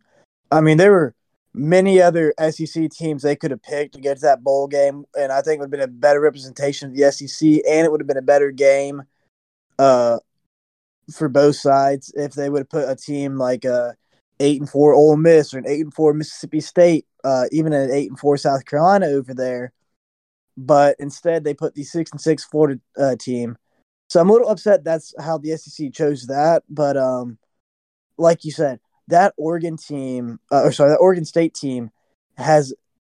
When I was watching them in the uh, uh, in the their rivalry game against Oregon, they were running that ball so well. I mean, they they are one of the probably one of the most efficient uh, running teams in the nation. They just look every time they run the ball, they get something. It looks so good. They just look so good. Yeah, and I'm surprised that we kind of missed this one when we talked about you know our surprising bowl matchups a couple of weeks ago. That, like you just said, like they put the number 14 team a, a nine and three team coming out of the Pac-12 up against a horrible Florida team that was six and six. Like they have no life, and it's a, a very disrespectful bowl matchup. Like number fourteen in the nation should not be playing a game on like December. What was it like the eighteenth? Yeah, the yeah. It, it, it was way I, I agree. That was very disrespectful for the Oregon State team, and I think that was another reason they went in uh, and they beat Florida so bad as they did. They probably did feel disrespected. I would have felt disrespected. They deserve to be, you know, a, a closer to New Year's, like you know where all the other uh, really good bowl games are. And I also am very upset that the SEC, you know, they the SEC uh, gets to choose. Uh, they for every SEC team, they say y'all get to pick. They give you uh, a few bowl games you get to choose from. You can uh, you get to go to, and I'm very upset that they um, gave Florida the opportunity to go there because I think the nation as a whole would have rather seen a I mean, you know, say it again, an eight and four Ole Miss team or an eight and four or Kentucky team who are now in. Well, even at least Kentucky, they're playing uh, another team, I believe, who went seven and five and eight and four, so even a little closer. Ole Miss is playing a six and six team in the Texas Bowl. Why not put Florida in the Texas Bowl and Ole Miss and went eight and four against Oregon State? That's a you know a much more respectful matchup for both teams. Yeah, yeah, I couldn't agree more. I I think that when it comes down to bowl selection, especially for these ones that come in this first week, um, they miss a lot on matchups. But uh, we'll get into a game that actually looked like a good matchup going into it uh, Louisville versus Cincinnati in the Fenway Bowl, and Louisville looked dominant, twenty four to seven. Um, the only thing I really want to talk about with this game is that Fenway looks like a shit football field. It is the worst. Like, I get it. It's like a, it's got weird dimensions already, but then you just have like the entire left field is open up to the monster. I feel like it would have been awesome if like I know that the dimensions don't work out that way, but if the monster was a little bit closer to the sideline, those seats would have been so sick. Sitting up that high, like right above the field, would look so cool. Yeah, I, I just find it weird when they turn these baseball stadiums into football fields. And, you know, there's no way that's good for the baseball field. no, and it's way worse for the football players because the whole infield uh, you know, or a majority of the infield is dirt. Like they have to cover it up with artificial grass, but there's natural grass in the outfields, and so there's like a big like landscape change when you're playing on it, and like um Travis Kelce talked about it on um his podcast that like he played a game at Oakland when they were still in the Coliseum and like your arms get all ripped up and like you're just like covered in like scars and scrapes and like baseball fields do not work for football. That's why they're baseball fields. And like the end zones always end up like super close to the wall and it can be pretty dangerous. Like there's a lot of questionable stuff going on uh, when it comes to putting a football field uh, on these baseball stadiums. Yeah, what gets me is if I mean you want to have a, a bowl game up in Boston, use the Patriots facility. Yeah. Or I- I- use like the Harvard football stadium. Like you I mean I, I get it's I get it's cool to play at Fenway, but like like like we were like you were just saying, it's very it's dangerous and it's not good for the uh, baseball uh, field. I mean, all of it together really isn't the best idea. Yeah, it, it's it, it's horrible. And then um the other bowl game that happened that I want to talk about, uh Southern Miss versus Rice and Southern Miss takes it 38-24, but the the huge story here is Frank Gore Jr. I didn't even know um I think I did know that he was playing at Southern Miss. I didn't realize he was playing well. Um but this is like an insane stat line. 21 carries, 329 yards, and two touchdowns. And then just a, a little sprinkle on top, he also got involved in the passing game for some reason. He was two for three on passes for 19 yards and a passing touchdown. Like, this is just a ridiculous stat line. Yeah. Um, I mean, if I recall, he's been playing pretty good uh, the last few years. Um, I mean, to pull up the statistics for this year, he had 228 attempts for 1,382 rushing yards, averaging six yards a uh, carry. I mean, that's pretty good. Yeah, do you know what Uh, class he's in? I believe he's a sophomore. Okay, 'cause because I could see him transferring to a Power Five school and making a pretty big difference in the run game. Hey, you can always transfer down to Miami and uh, be like his dad. Yeah, I'm sure Miami would welcome him with open arms. Yeah, he um I mean I I've you know, he's gotten a few ESPN Sports Center uh, you know, been on there before, but uh just like little things, just for being Frank Gore's uh son. But uh he's been consistently good at Southern Miss. So like you said, uh I would not be surprised if he does uh maybe not this off season, but next off season, you know, one year left, why not, you know, go ahead and go to a Power Five school, see if he can get, you know, have a great breakout year at the Power Five school along with his stats at Southern Miss, you know, you know, go first uh uh two, three rounds. Yeah, like honestly, like his play style would fit super well even in Tuscaloosa. Like he, he's a he's a power back, but he's got the speed. He's elusive. Like he's he's the full package from what it looks like. And obviously, you know, he's not playing against the best opponents, but these are still Division One FCS or uh, sorry FBS college athletes. Like, and, and he's just tearing them to pieces. So I think he would just kind of plug in anywhere and be successful. I agree. But uh, we'll get into uh, some of these games that are coming up in the next week that I wanted to just talk about, and uh, we won't really go in depth. They're not the best matchups, not much to talk about, but I do want to get your uh, thoughts on you know who will win, maybe some standouts. So uh, we'll start uh, on Wednesday, December twenty first. Uh, today, as this is coming out, Western Kentucky versus South Alabama in the R+L Carriers New Orleans Bowl. Who you got? I'd go with South Alabama just because I like the Sun Belt. I, I really hope I, I I'm a partial Georgia Southern fan, so I always like to see the Sun Belt do good. You know, I'm going to take Western Kentucky because I really enjoyed watching them last year in their bowl game with Bailey Zappe. I know he's not there, but I'm I'm taking Western Kentucky. And then um, Thursday we've got Baylor versus Air Force in the Lockheed Martin Armed Forces Bowl. Uh, Baylor's six and six, Air Force nine and three, and I we've talked about it multiple times. We love watching Service Academy uh, offenses So I'm sure this will be nothing short of a, a fun offensive game to watch. I think this is going to be, uh, like you said, it's going to be a good game. I, I bet it's going to be a low scoring game because you know Baylor's got it.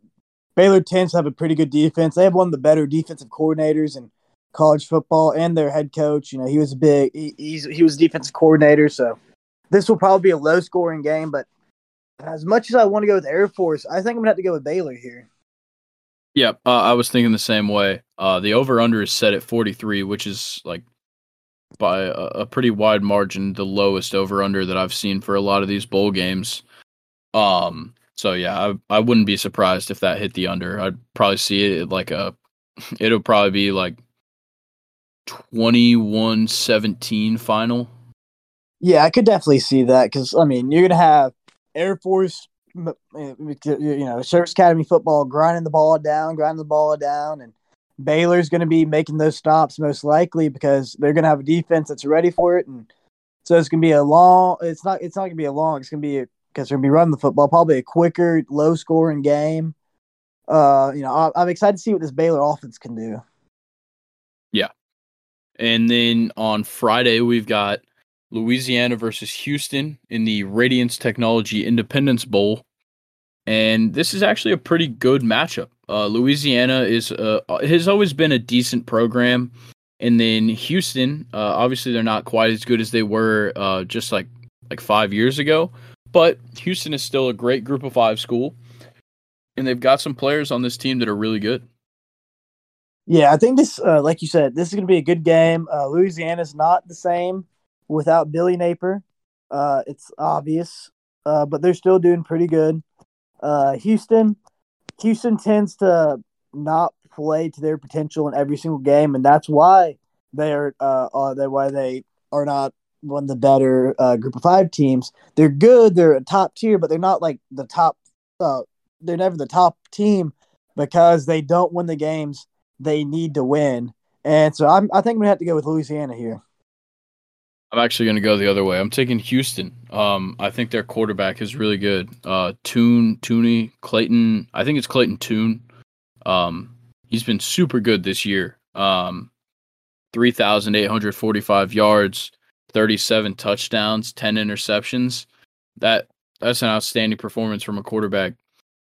Um, we'll move to uh, another game happening on Friday uh, Wake Forest versus Missouri, and this is kind of like the first of these games that's uh, two Power Five schools matching up, and I think it's actually going to be a really good game.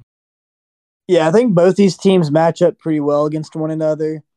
Uh, but I think Wake Forest, as much as I want to go to Missouri because they're in the SEC, I just don't think Missouri is going to be able to do it. I think Wake Forest is the better team here yeah, I, I think Sam Hartman's really going to stand out in this game, and like they've got the line at Wake minus one. Um, so you know you're you're in store for a, a, pretty good game. And I forgot to mention it's the Union Home Mortgage Gasparilla Bowl. Um, so yeah, we both got Wake Forest winning it there. And then on Christmas Eve, Saturday, we've got Middle Tennessee State versus South, uh, sorry, San Diego State in the EasyPost Hawaii Bowl. So you know, everybody loves to just go to Hawaii and play. It, it's awesome. Um, but I, I, think the my favorite thing about this was typing this down, uh, typing this in the prep sheet because it's two schools with four letter abbreviations. And I believe uh, it's actually pronounced San Diego uh, State. So I don't think so, but who you got? Um, you know, I, I, I like uh I think I'm gonna have to go with the Middle Tennessee. Uh, I believe they're the Raiders, right? Yes. Yeah, I'm gonna go with that. My my Middle Tennessee State Raiders here. I got a friend that goes there, so I can't pick against them. They're actually the Blue Raiders. Even better. Go Blue Raiders. I'm taking the Aztecs. San Diego State. Um, they've been pretty good. Um, just over the last couple years, they always have a couple guys that are pretty solid players that come out of there. Um, not a great guy came out of there in the offseason, their punter. But um, you know, don't need to worry about that one. Uh, we'll move on to um, uh, the Monday matchup, the day after Christmas. We've got New Mexico State versus Bowling Green in the Quick Lane Bowl. Um, I don't know too much about either of these teams. Uh, Bowling Green, um, a pretty middle of the pack team in the MAC. New Mexico State is always kind of they, they seem to always get a bowl game. They they seem to get the six wins, and that's about it every year. Yeah, uh, I also don't really know too much about either of these teams, but uh, that is very accurate. North, or sorry, New Mexico State always somehow manages to get to get a bowl game. Don't know how, but they do. And because of that, I'm gonna have to go with the New Mexico State uh, Cowboys or something like that. I don't know. Uh, I believe they are the Cowboys. They might uh, Aggies, whatever. Basically, but, same. Yeah, exactly. I think I'm gonna take Bowling Green. I love some action, so yeah, Bowling See, Green's not... gonna get it, get it. What were you about to say? Oh no, I was saying you may be for the action. I'm all about the fun belt. All right, fair enough. Well, here's a matchup between the Fun Belt and the Maction.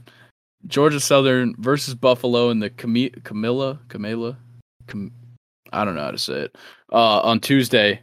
Um, I think this is actually going to be a great game. We talked about it a couple weeks ago in our previews, um, our favorite bowl games. This was one of the ones we put some light on. And just looking at the over under here, you know it's going to be a fun one to watch. 67 and a half points is the over under. Yeah, uh, I've watched most of uh, Georgia Southern this year. I honestly have not even seen a single Buffalo game, so I don't know exactly what to expect with them. But with this over under, obviously some uh, points will be scored. But if Georgia Southern can get their defense right and actually tackle, and they do not make the mistakes they tend to make, especially with Tyler Vantrease at quarterback, he likes to rip it and he tends to force balls into uh, places uh, in the situations he should not try and force the ball, and he'll end up throwing a pick or uh, something like you know, or just a bad play. And so, Georgia Southern plays like they should, like they have in uh, some of their games, I think Georgia Southern's going to be able to take this one by ten points. Yeah, Kyle Vantrease played super well this season, and I do think he's a really good quarterback. Uh, I think we talked about it that um, yeah, I'm pretty sure he transferred from Buffalo to yeah. Southern. Is that correct? Correct. Yeah, so this is a big one for him. Uh, it's the Kyle Vantrease revenge game, and um, yeah, I got I got Southern in this one. All right, and then uh, the next game on Tuesday is Memphis versus Utah State in the SERVPRO First Responder Bowl, and I don't know too much about either of these teams really. Um, who do you think's going to pull away?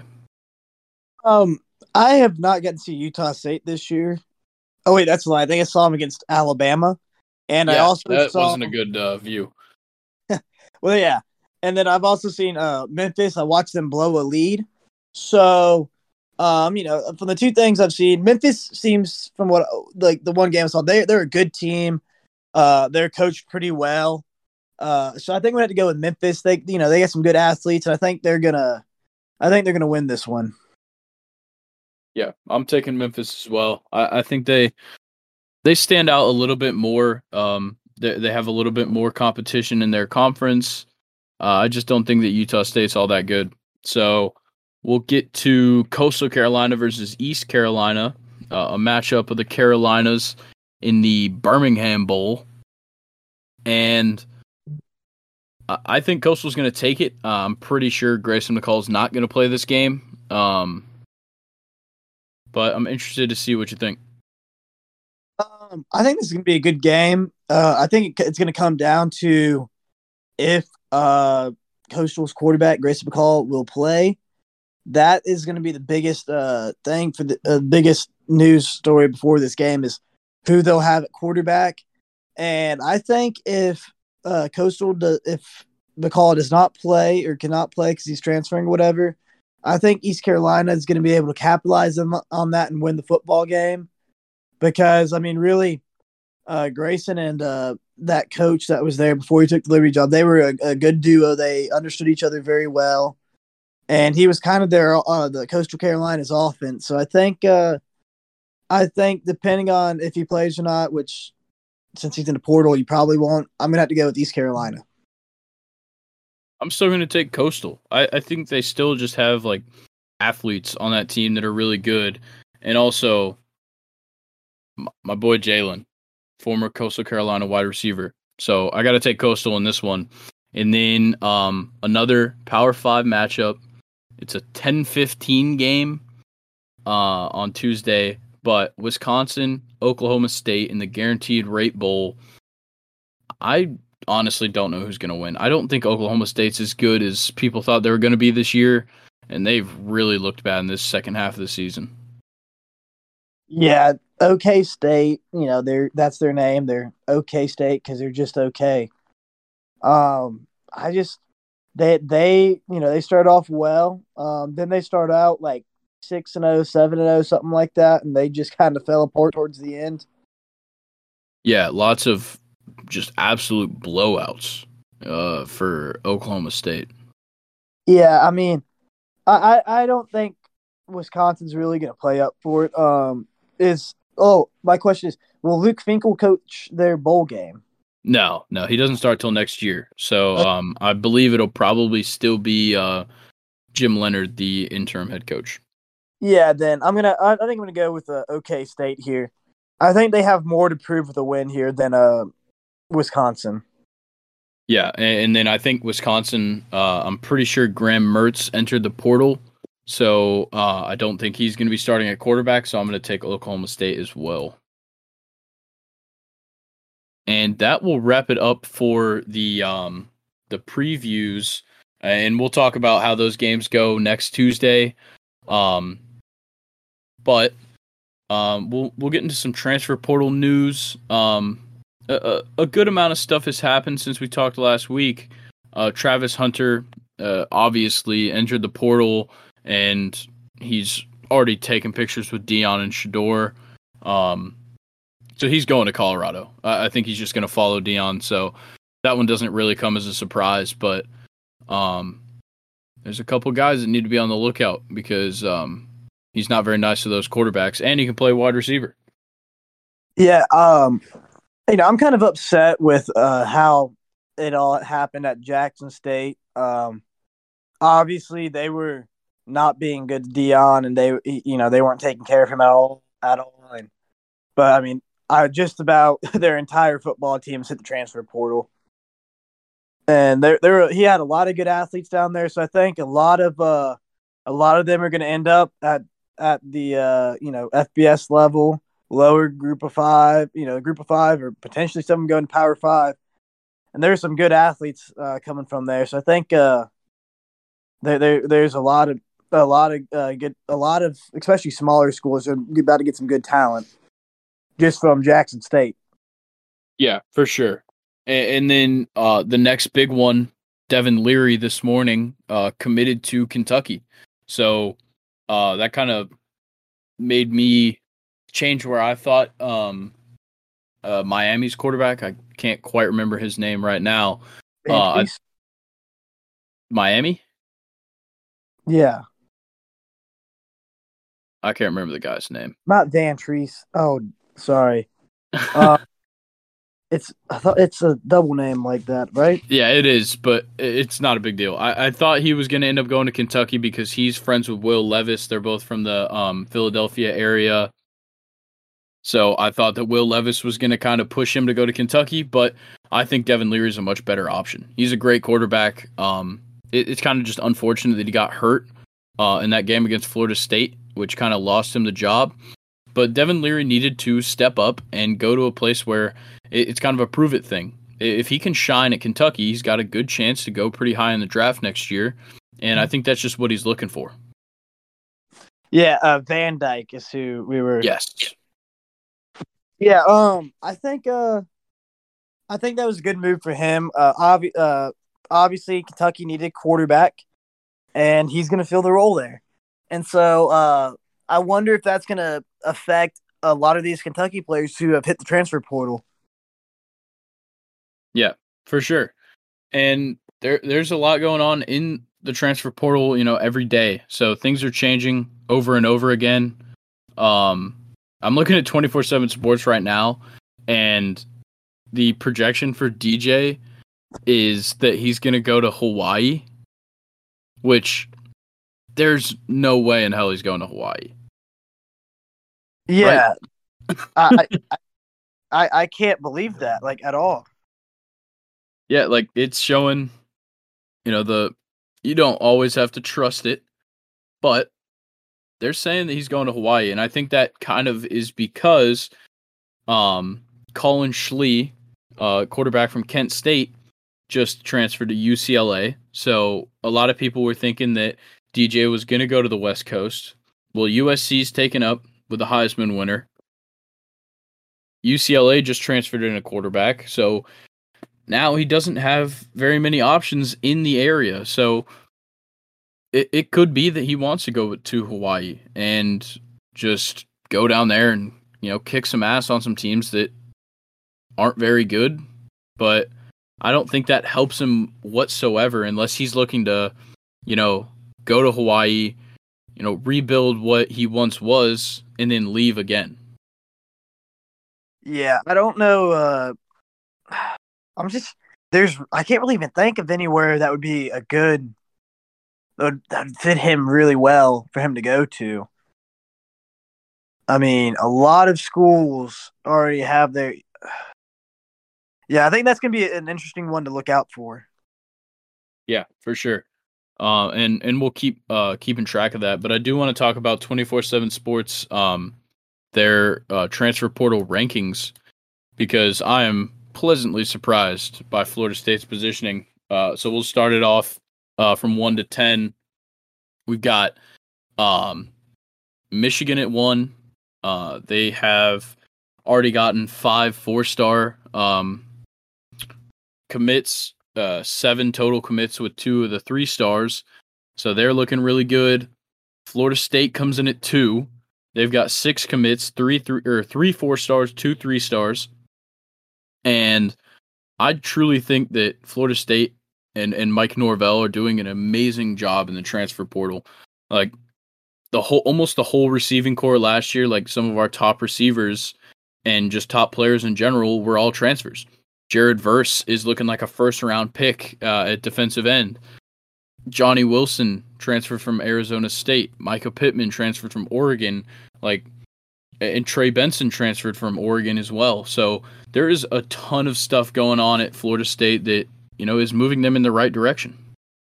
Yeah, I think Florida State has a lot uh has a lot to look forward to here in the uh in the coming years. Not only do they have a top uh, transfer portal recruiting class, but they also have a top uh, high school recruiting class coming uh, this upcoming season. So, and I mean, they have a lot of good recruit, uh, good good players that have that. As we, you know, the best part of the transfer pl- portal is they've already played at the college level, so they are ready to play on your team uh, when they come in. So, I mean, there are two that Florida State has now has two four star uh, tight ends that will be coming in, uh, a set, a couple O linemen, a couple uh, D linemen too. So I think they, uh, I think next season Florida State's can be uh, a team to look out for in the ACC. Yeah, for sure. And then we move to number three, uh, UCLA. They've got a four star commit, three three stars coming in. And I, I think that UCLA is going to continue to bring in some good guys. I think people saw what worked for them this year, and they're realizing that that Chip Kelly offense might work for them. And um, Chip Kelly must be selling these guys on LA. Yeah, I mean, obviously he's not selling them, you know, selling them on their home games or anything, but uh, yeah, he it's taken him several years, but he's now he's definitely is building something there. You can see, you know, all the years of struggle that he's finally building something there in UCLA. And uh, you know, it, like I've said and uh, before, I love seeing uh, that uh, there's a lot of good teams now, and this is one thing I do like about the transfer portal is it's going to make a lot of teams. Uh, it's going to make most every conference way more competitive now. Yeah, for sure. And um, these actually these rankings from the time that I did these notes like a few hours ago of these rankings. They've changed on 24/7 Sports. So, um, Kentucky has skyrocketed into this top 10 uh, just from picking up Devin Leary. So Kentucky comes in at four. Now they've got three four star recruits, and it's looking like they're making some moves that are going to make some changes at Kentucky. Obviously, they they're going to lose their quarterback, but they bring in a quarterback who I think is really good, has a huge upside to him, and they're just bringing in guys that are working for him. Yeah, the only thing with Kentucky that I'm, I'm looking through theirs right now is they they'll be losing a fair amount of depth, and uh, they got in a lot of O linemen, but they're also losing a few O linemen. Uh, you know, I think they have a couple. Uh, they have a couple of defensive players in the portal, along with uh, you know some uh, some running backs. So I think they're losing a little bit of depth, but I think next season they're going to be better because uh, they did they have gained some more uh, skilled, talented players. For sure. And I, I think there's a, a ton of teams that you could say that about. They're making the moves that you know fill the holes, and obviously the the hard part about you know trying to be successful in the transfer portal is also trying to make sure that your guys that you already have don't leave. And I think that's a problem that a lot of teams are going to see, especially the teams that are kind of middle of the pack in their conferences in the Power Five. Um, they're going to get hit pretty hard through the transfer portal if they can't bring in as many as they're getting out. Yeah, I agree. I mean, you it's that's all what recruiting is about. I mean, and with now uh, before before the portal, it used to be the you know you're losing this many seniors with all this talent, and you need to bring in this many uh, freshmen with you know fresh talent and fresh you know that are just as good or better than these or have you know just as good or a better potential than these players that are graduating and leaving. And uh, so i mean now it's the same thing but with the portal you know we had to uh, retain these players as well. So yeah and then number five oklahoma. Um they're a team that genuinely needs to be successful in the transfer portal uh, if they want to see any changes come because it, was a rough season. And um, there's obviously a ton of holes in this team that need to be addressed and it looks like that venables is trying to do that. Yeah i think there were a lot, there's a lot more issues to this oklahoma team than uh, what we kind of saw. Is yeah they kept a lot of the players they had under Lincoln Riley, but they also lost a bunch as well as they had to hire a brand new head coach, brand new coordinators, which probably meant they brought brand new assistants in. So it was almost like the the it was a clean house uh, when Lincoln Riley left, and so now they're having to basically, for a lack of better words, rebuild. Yeah, they are, and you know, hopefully for Oklahoma it can go well.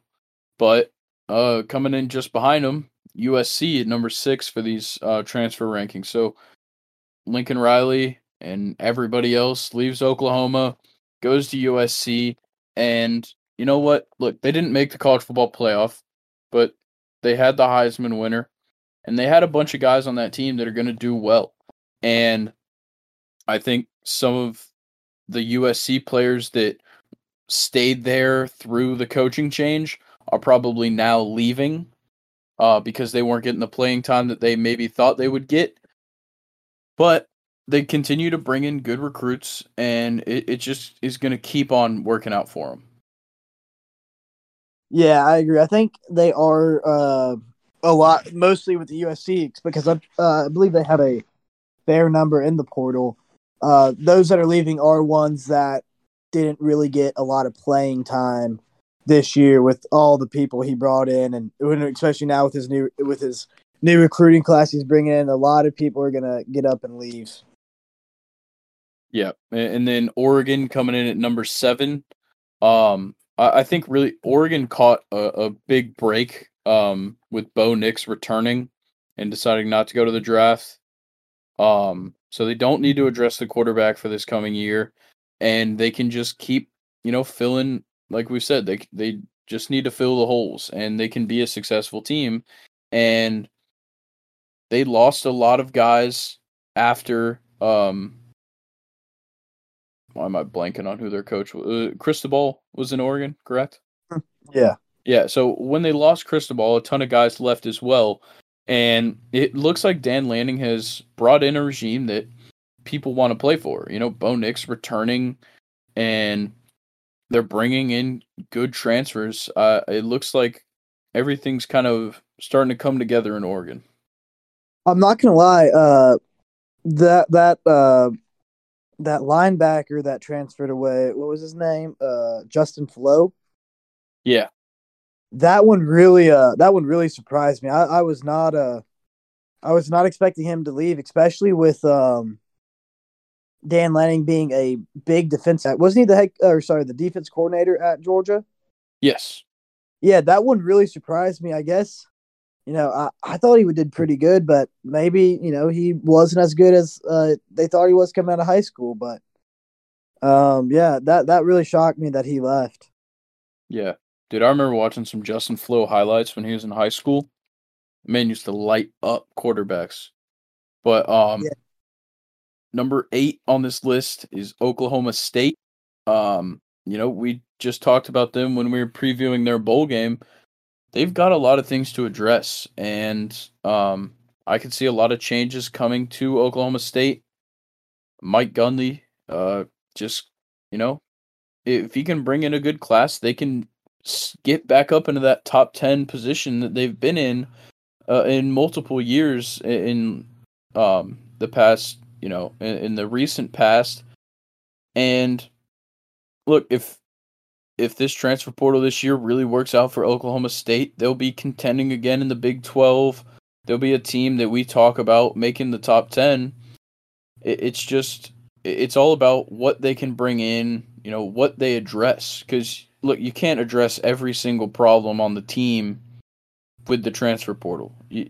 And they recruit well. They don't recruit the best because there's teams in the area that just recruit better. And Oklahoma State just has a lot to work on. Yeah, and I think Oklahoma State's best uh, opportunity is going is hitting the transfer portal because they're for recruits at a high school they have to compete against Oklahoma and Texas, Texas A and M, and Texas Tech, all the Texas teams, and uh, Oklahoma. So it's a it's a very hard sell. I mean, not saying that they're not a good program or anything, but when you have a you know a school like Oklahoma who's got a pretty good history, uh, a better history than you uh, in the same state. Uh, you know they're they're also the flagship of the school of the state. So a lot of people, uh, especially at Oklahoma, would prefer to go to Oklahoma. And you know you go then it with the thing with Texas, you gotta go against the Texas money. And that especially for, you know, kids coming out of high school, it's hard to turn down a person trying to pay you a hundred thousand dollars a year to play for them. So uh, I think the portals were uh, is really where they got to hit the best. Yeah, and now we get to kind of the biggest surprise um, for me to see this team up here. Number nine in these transfer rankings is Minnesota, and um, they're a team that you know, typically they're kind of in the mix, but um, you know, they're never really a contender. They've, you know, surprised a couple of people, upset uh, a couple teams, and you know, playing in a weak division or in the weak division in the Big 12. Um, Minnesota has a chance to make it to the Big 12 championship year in and year out. Um, it just didn't seem like this season they had it. So, you know, seeing that they're getting super active in the transfer portal is a good sign for Minnesota fans. Yeah, um, yeah, it's a very good sign that they are, you know, trying to, uh, like you were saying about uh, other teams, they're trying to address the issues of their uh, team right now because they have a lot of good players on their team, but they have holes in other spots, so they're addressing it with the portal, and that's exactly what the portal's for now.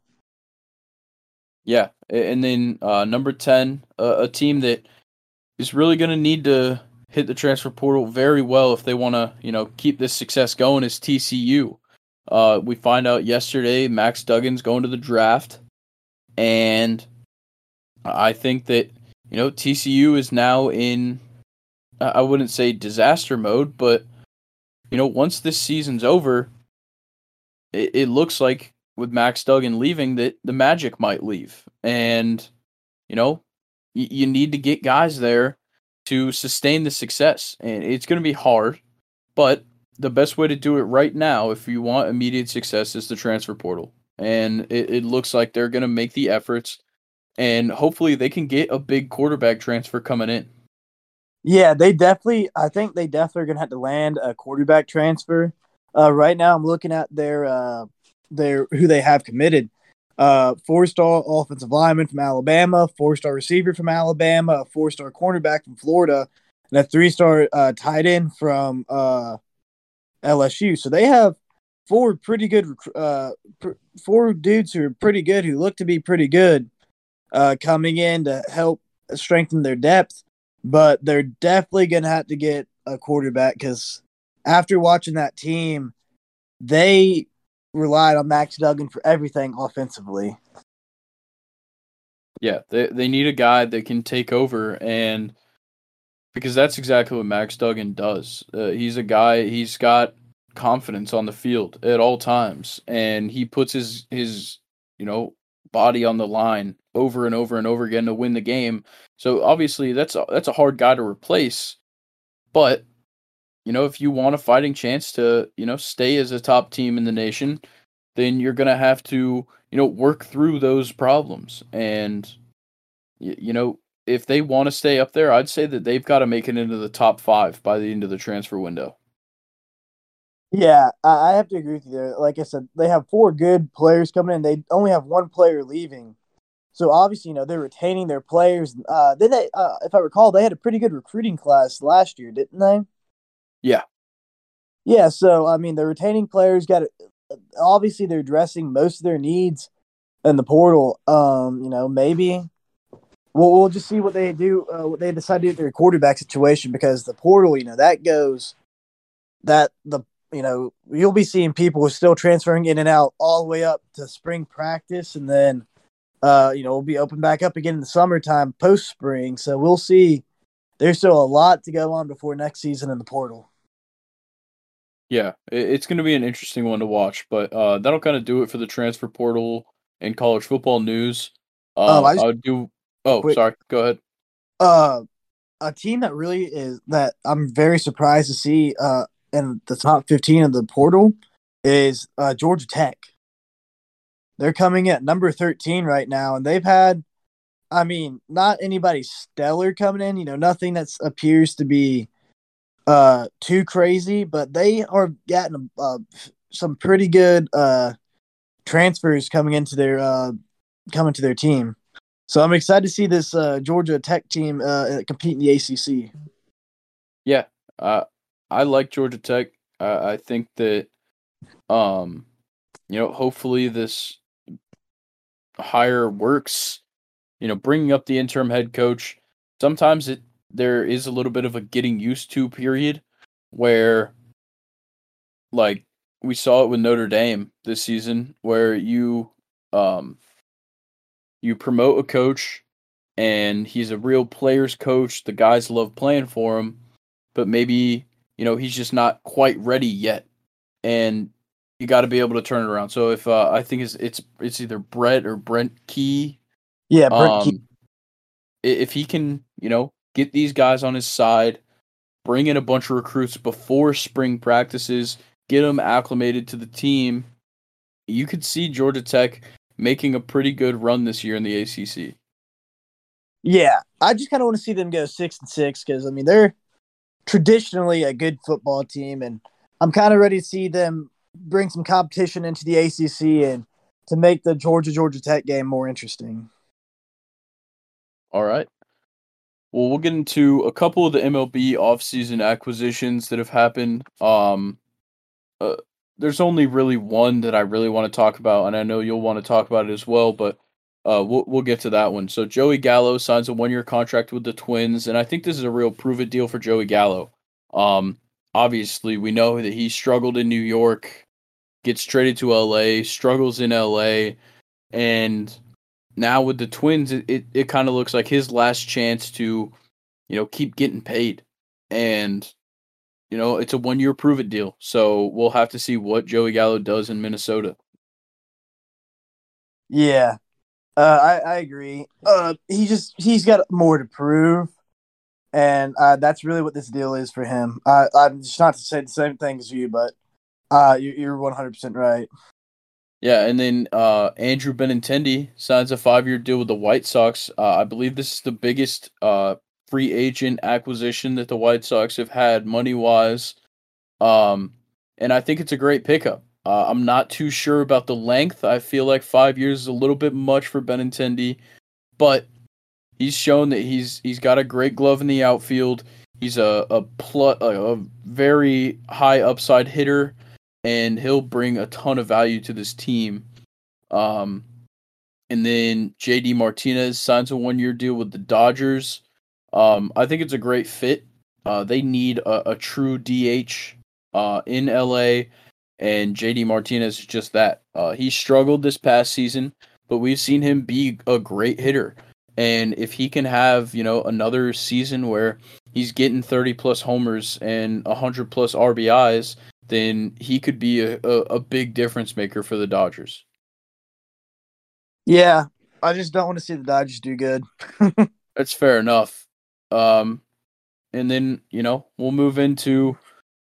Actually, you know we'll save this one for last. So, uh, will Michael Brantley resigns with the Astros on a one-year deal, and this is completely insignificant because Michael Brantley just can't stay on the field, so it doesn't change much for this Astros team. They've kind of already got their team you know, they just won a World Series. So Michael Brantley just adds depth at this point. And then the Braves signed Jordan Luplow to a one year deal. So it's looking like at the moment he'll probably end up being the starting left fielder come opening day.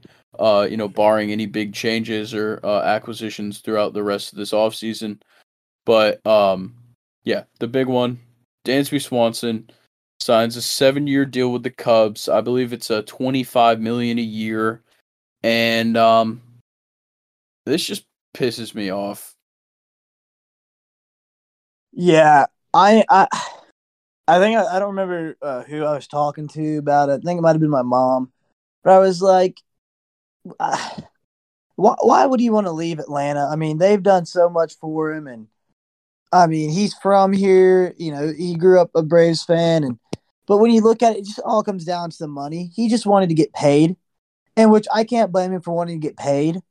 But I mean, uh, I think if I was him, I I personally wouldn't want to leave because I think I would have a better shot winning another ring with Atlanta than I would going up to the Cubs. But that's just me. Yeah, like the the main factor in this and obviously the money is a big part of it. Like 25 million, you're not really going to turn that down, but the reason he chose Chicago is because his now his uh, newly wedded wife, Mallory Pugh, plays soccer in Chicago. So it, it all kind of fell into place. Uh, I think people started picking up on that um, when we started seeing some of the other shortstops start signing, and we saw that the Cubs was still an open spot.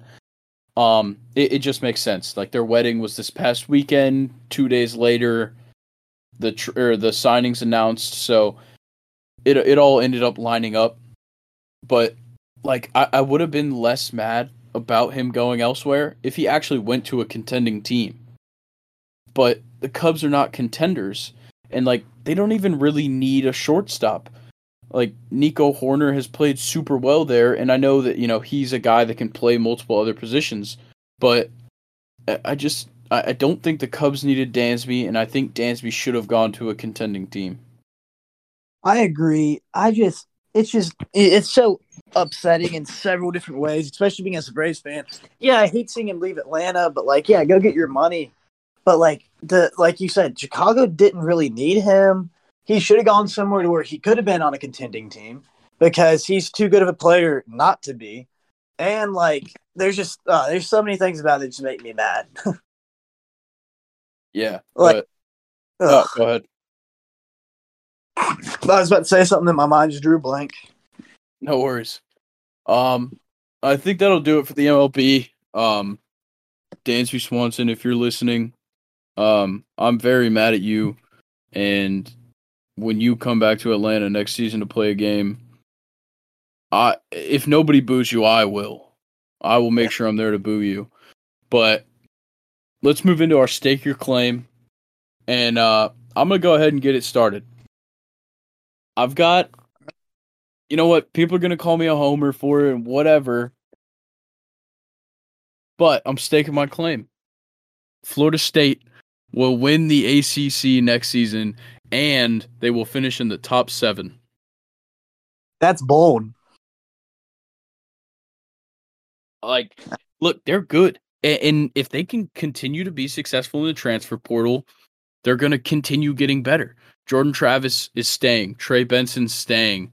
Um, I'm pretty sure Johnny Wilson's going to be there. Mycah Pittman will probably be there. Like everything is falling into place for Florida State. They've got a they've already transferred in a couple of guys. They got Jaheim Bell from South Carolina. Like they're they're getting the pieces they need to win.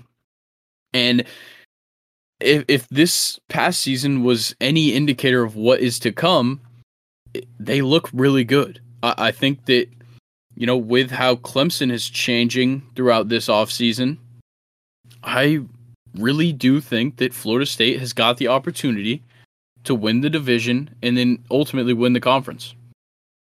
I definitely believe they can win the division, but I'm going to see uh, all the spring games before I can make a claim like that because Clemson, especially with this new quarterback at the helm, he's looking he's looking good and he's turned that team around a little. So I think uh, I think it's I also think I could 100% see that like I said earlier this Florida State team like you said uh, and I agree with you.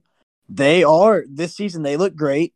Um, and they do have a great potential. They hit the transfer portal, addressed the issues they uh, they were having. So I think, uh, and with especially Jordan Travis staying an experienced quarterback who looked very good this year, I think uh, I could I will definitely see them in the ACC championship. And I'm pretty sure uh, I just thought about this that um, the ACC is getting rid of divisions, and I believe that'll be effective immediately. Um, oh. So going into next season, so um, and Clemson and Florida State uh, before this change were in the same division, so um,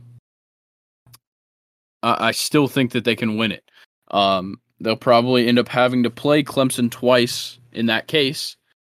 But even if they go 12 and 1, I, I think they could finish in the top 7. Especially like we saw multiple two-loss teams um, in the top 10. So yeah, I, I fully believe this claim.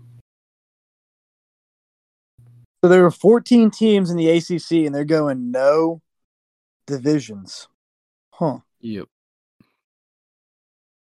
That's I think it's I think it's just best. I, I think that for the majority of college football, there shouldn't be divisions. Look, it makes the Pac 12 like the Pac 12 was the most interesting conference to watch this season because there was so many good teams at the top and they just kept battling each other for those spots in the championship game.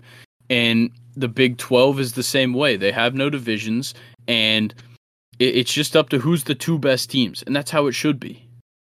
I like it in a sense of like uh I do like it for that, but also I kind of like the idea of uh like the divisional rivalries, getting to see Ole Miss and LSU play every year, and Ole Miss and uh like uh Texas A&M playing. I, I kind of like the divisional rivalries, like Ole Miss Auburn, you know, and Ole Miss Alabama. Like I, I love watching those, and well, I think you're still you're still gonna get those games it, it's not going to change much about how they schedule it. It really just comes down to how it affects the the conference rankings. Well, but like I think in a team in a uh, conference where you have twelve teams, you can do that because you can everybody can play each other every week. But I think once you get to like, I mean, especially like if the SEC were to do that in the coming years, you're gonna have sixteen teams, and so that I feel like you'd end up in a situation where a lot of teams would go years and I mean, I guess they do it already where they go years without playing each other. Huh. I don't know. I'm very I'm I've always, you know, we've I've always been around uh uh the the teams always pay attention to have always been in division. So I think that's gonna be interesting to see and see how I like it more that I'm gonna start paying attention. Yeah, I, I think it just gives like teams more to play for when it comes down to it because it's not like like when Florida State was in their prime um, in the early 2010s, like they knew that they could make it to the ACC championship, and they also knew that on the other side, a majority of the time their only competition was Georgia Tech. So in the other division, so I, think that it makes it much more interesting because if in these past couple of years, if Florida State and Clemson would have played in that championship game, it would have been a much more interesting game. It would have been a much better competition. So I, I really think it can only do good things for the ACC. I think it is. I think for the uh, ACC, I think it's going to make it better because, yeah, like you said, the Coastal Conference, the Coastal Division, does not really have competition. You know, it, has got Duke and Tech and Virginia and Virginia Tech, which are not really the best of teams. So I think this will make it more interesting. And like you said, I liked how you did point out very well, especially in the Pac 12. That did make it more interesting week in, week out. I think I'll be able to adapt to this change. All right. Well, I want to hear your claim. What you got? Jimbo Fisher will be fired in the next two years, even though his buyout will still be like $60 million. I like it. I, I think that I don't think that's controversial, but I think it would still like no matter when that happens, it'll come as a surprise just because of the money. So um I really like that. Because my uh he had a bad season this year and I believe uh 10 of these transfers if not more had uh in the leaving Texas A&M this year were in this recruiting class he brought in that was the greatest of all time or whatever and these are highly ranked kids leaving the Texas A&M football program and so not only are they losing a lot to graduation, they're losing a lot of their younger guys that provided depth. So I think that's going to make it very interesting for Jimbo Fish to see what he can do there. Yeah, like it, there there's obviously something needs to change there. And the way it looks, it, it needs to be the coaching. Look, they've got as many athletes as you could possibly put on a college football roster and it's just not getting done. So something has the, to change. I think the issue Jimbo Fisher is I don't like him, and I will always say that. There's just something about him I don't like. He's a good coach, do not get me wrong, but there's just something about his personality, I think it is, I just can't like. And I think a lot of players, he kind of puts on a fake persona when you're recruiting, because of course you're going to. Everyone does that. And then they get in there, they get to know him, and they just don't like him it's not what he sold him on, and they went there for the money. And I think that's going to catch up to him. And his biggest issue is I think since he got this ridiculous deal, is he just got comfortable.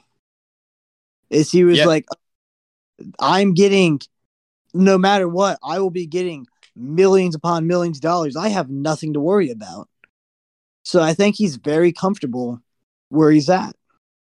Yeah, and we see that hurt a bunch of people, you know, over and over again, uh, whether that's players or coaches, where they get paid and, and, they get complacent. And you know, Jimbo Fisher, look, he's he's won a national championship. He's had uh, legendary teams in college football, and you know, he got at the time the biggest contract, and he just kind of settled down. And obviously, he's still recruiting at a high level but you know, recruits need to turn into into draft prospects, and if that's not going to happen, then you're not going to be successful. Yeah. Um. Well, yeah, like you said, you pointed out he w- has won a championship, and he just he he's just not producing. Obviously, on the field, off the field, he's not producing what he should be. So I really believe if he cannot turn around this next season, he will be on the hot seat for the next for the following season. And if he does not produce again, he will be fired and most likely be getting fired mid-season if he doesn't uh, two seasons from now if he doesn't produce within the first six games. I like it. You got anything else for the people, Brock? Um. Oh, one thing I wanted to point out for the Dansby Swanson, I believe yeah. there was a no trade clause in there. Mm. It's not surprising. That's a big thing in in baseball that like really locks up a player. Uh, it makes the franchise look more committed to the player and the player looks more committed to the team. But with all no trade clauses, um, if the player says, I want to be traded, then he can be traded. He just has to give consent to who they trade him to. So, um, I, I, that's just like a formality that happens in a lot of contracts. Uh, there's plenty of teams that do it across uh, all of the professional sports leagues. So, um, it, it won't change too much with that deal. Yeah, I just you know wanted to throw it out there.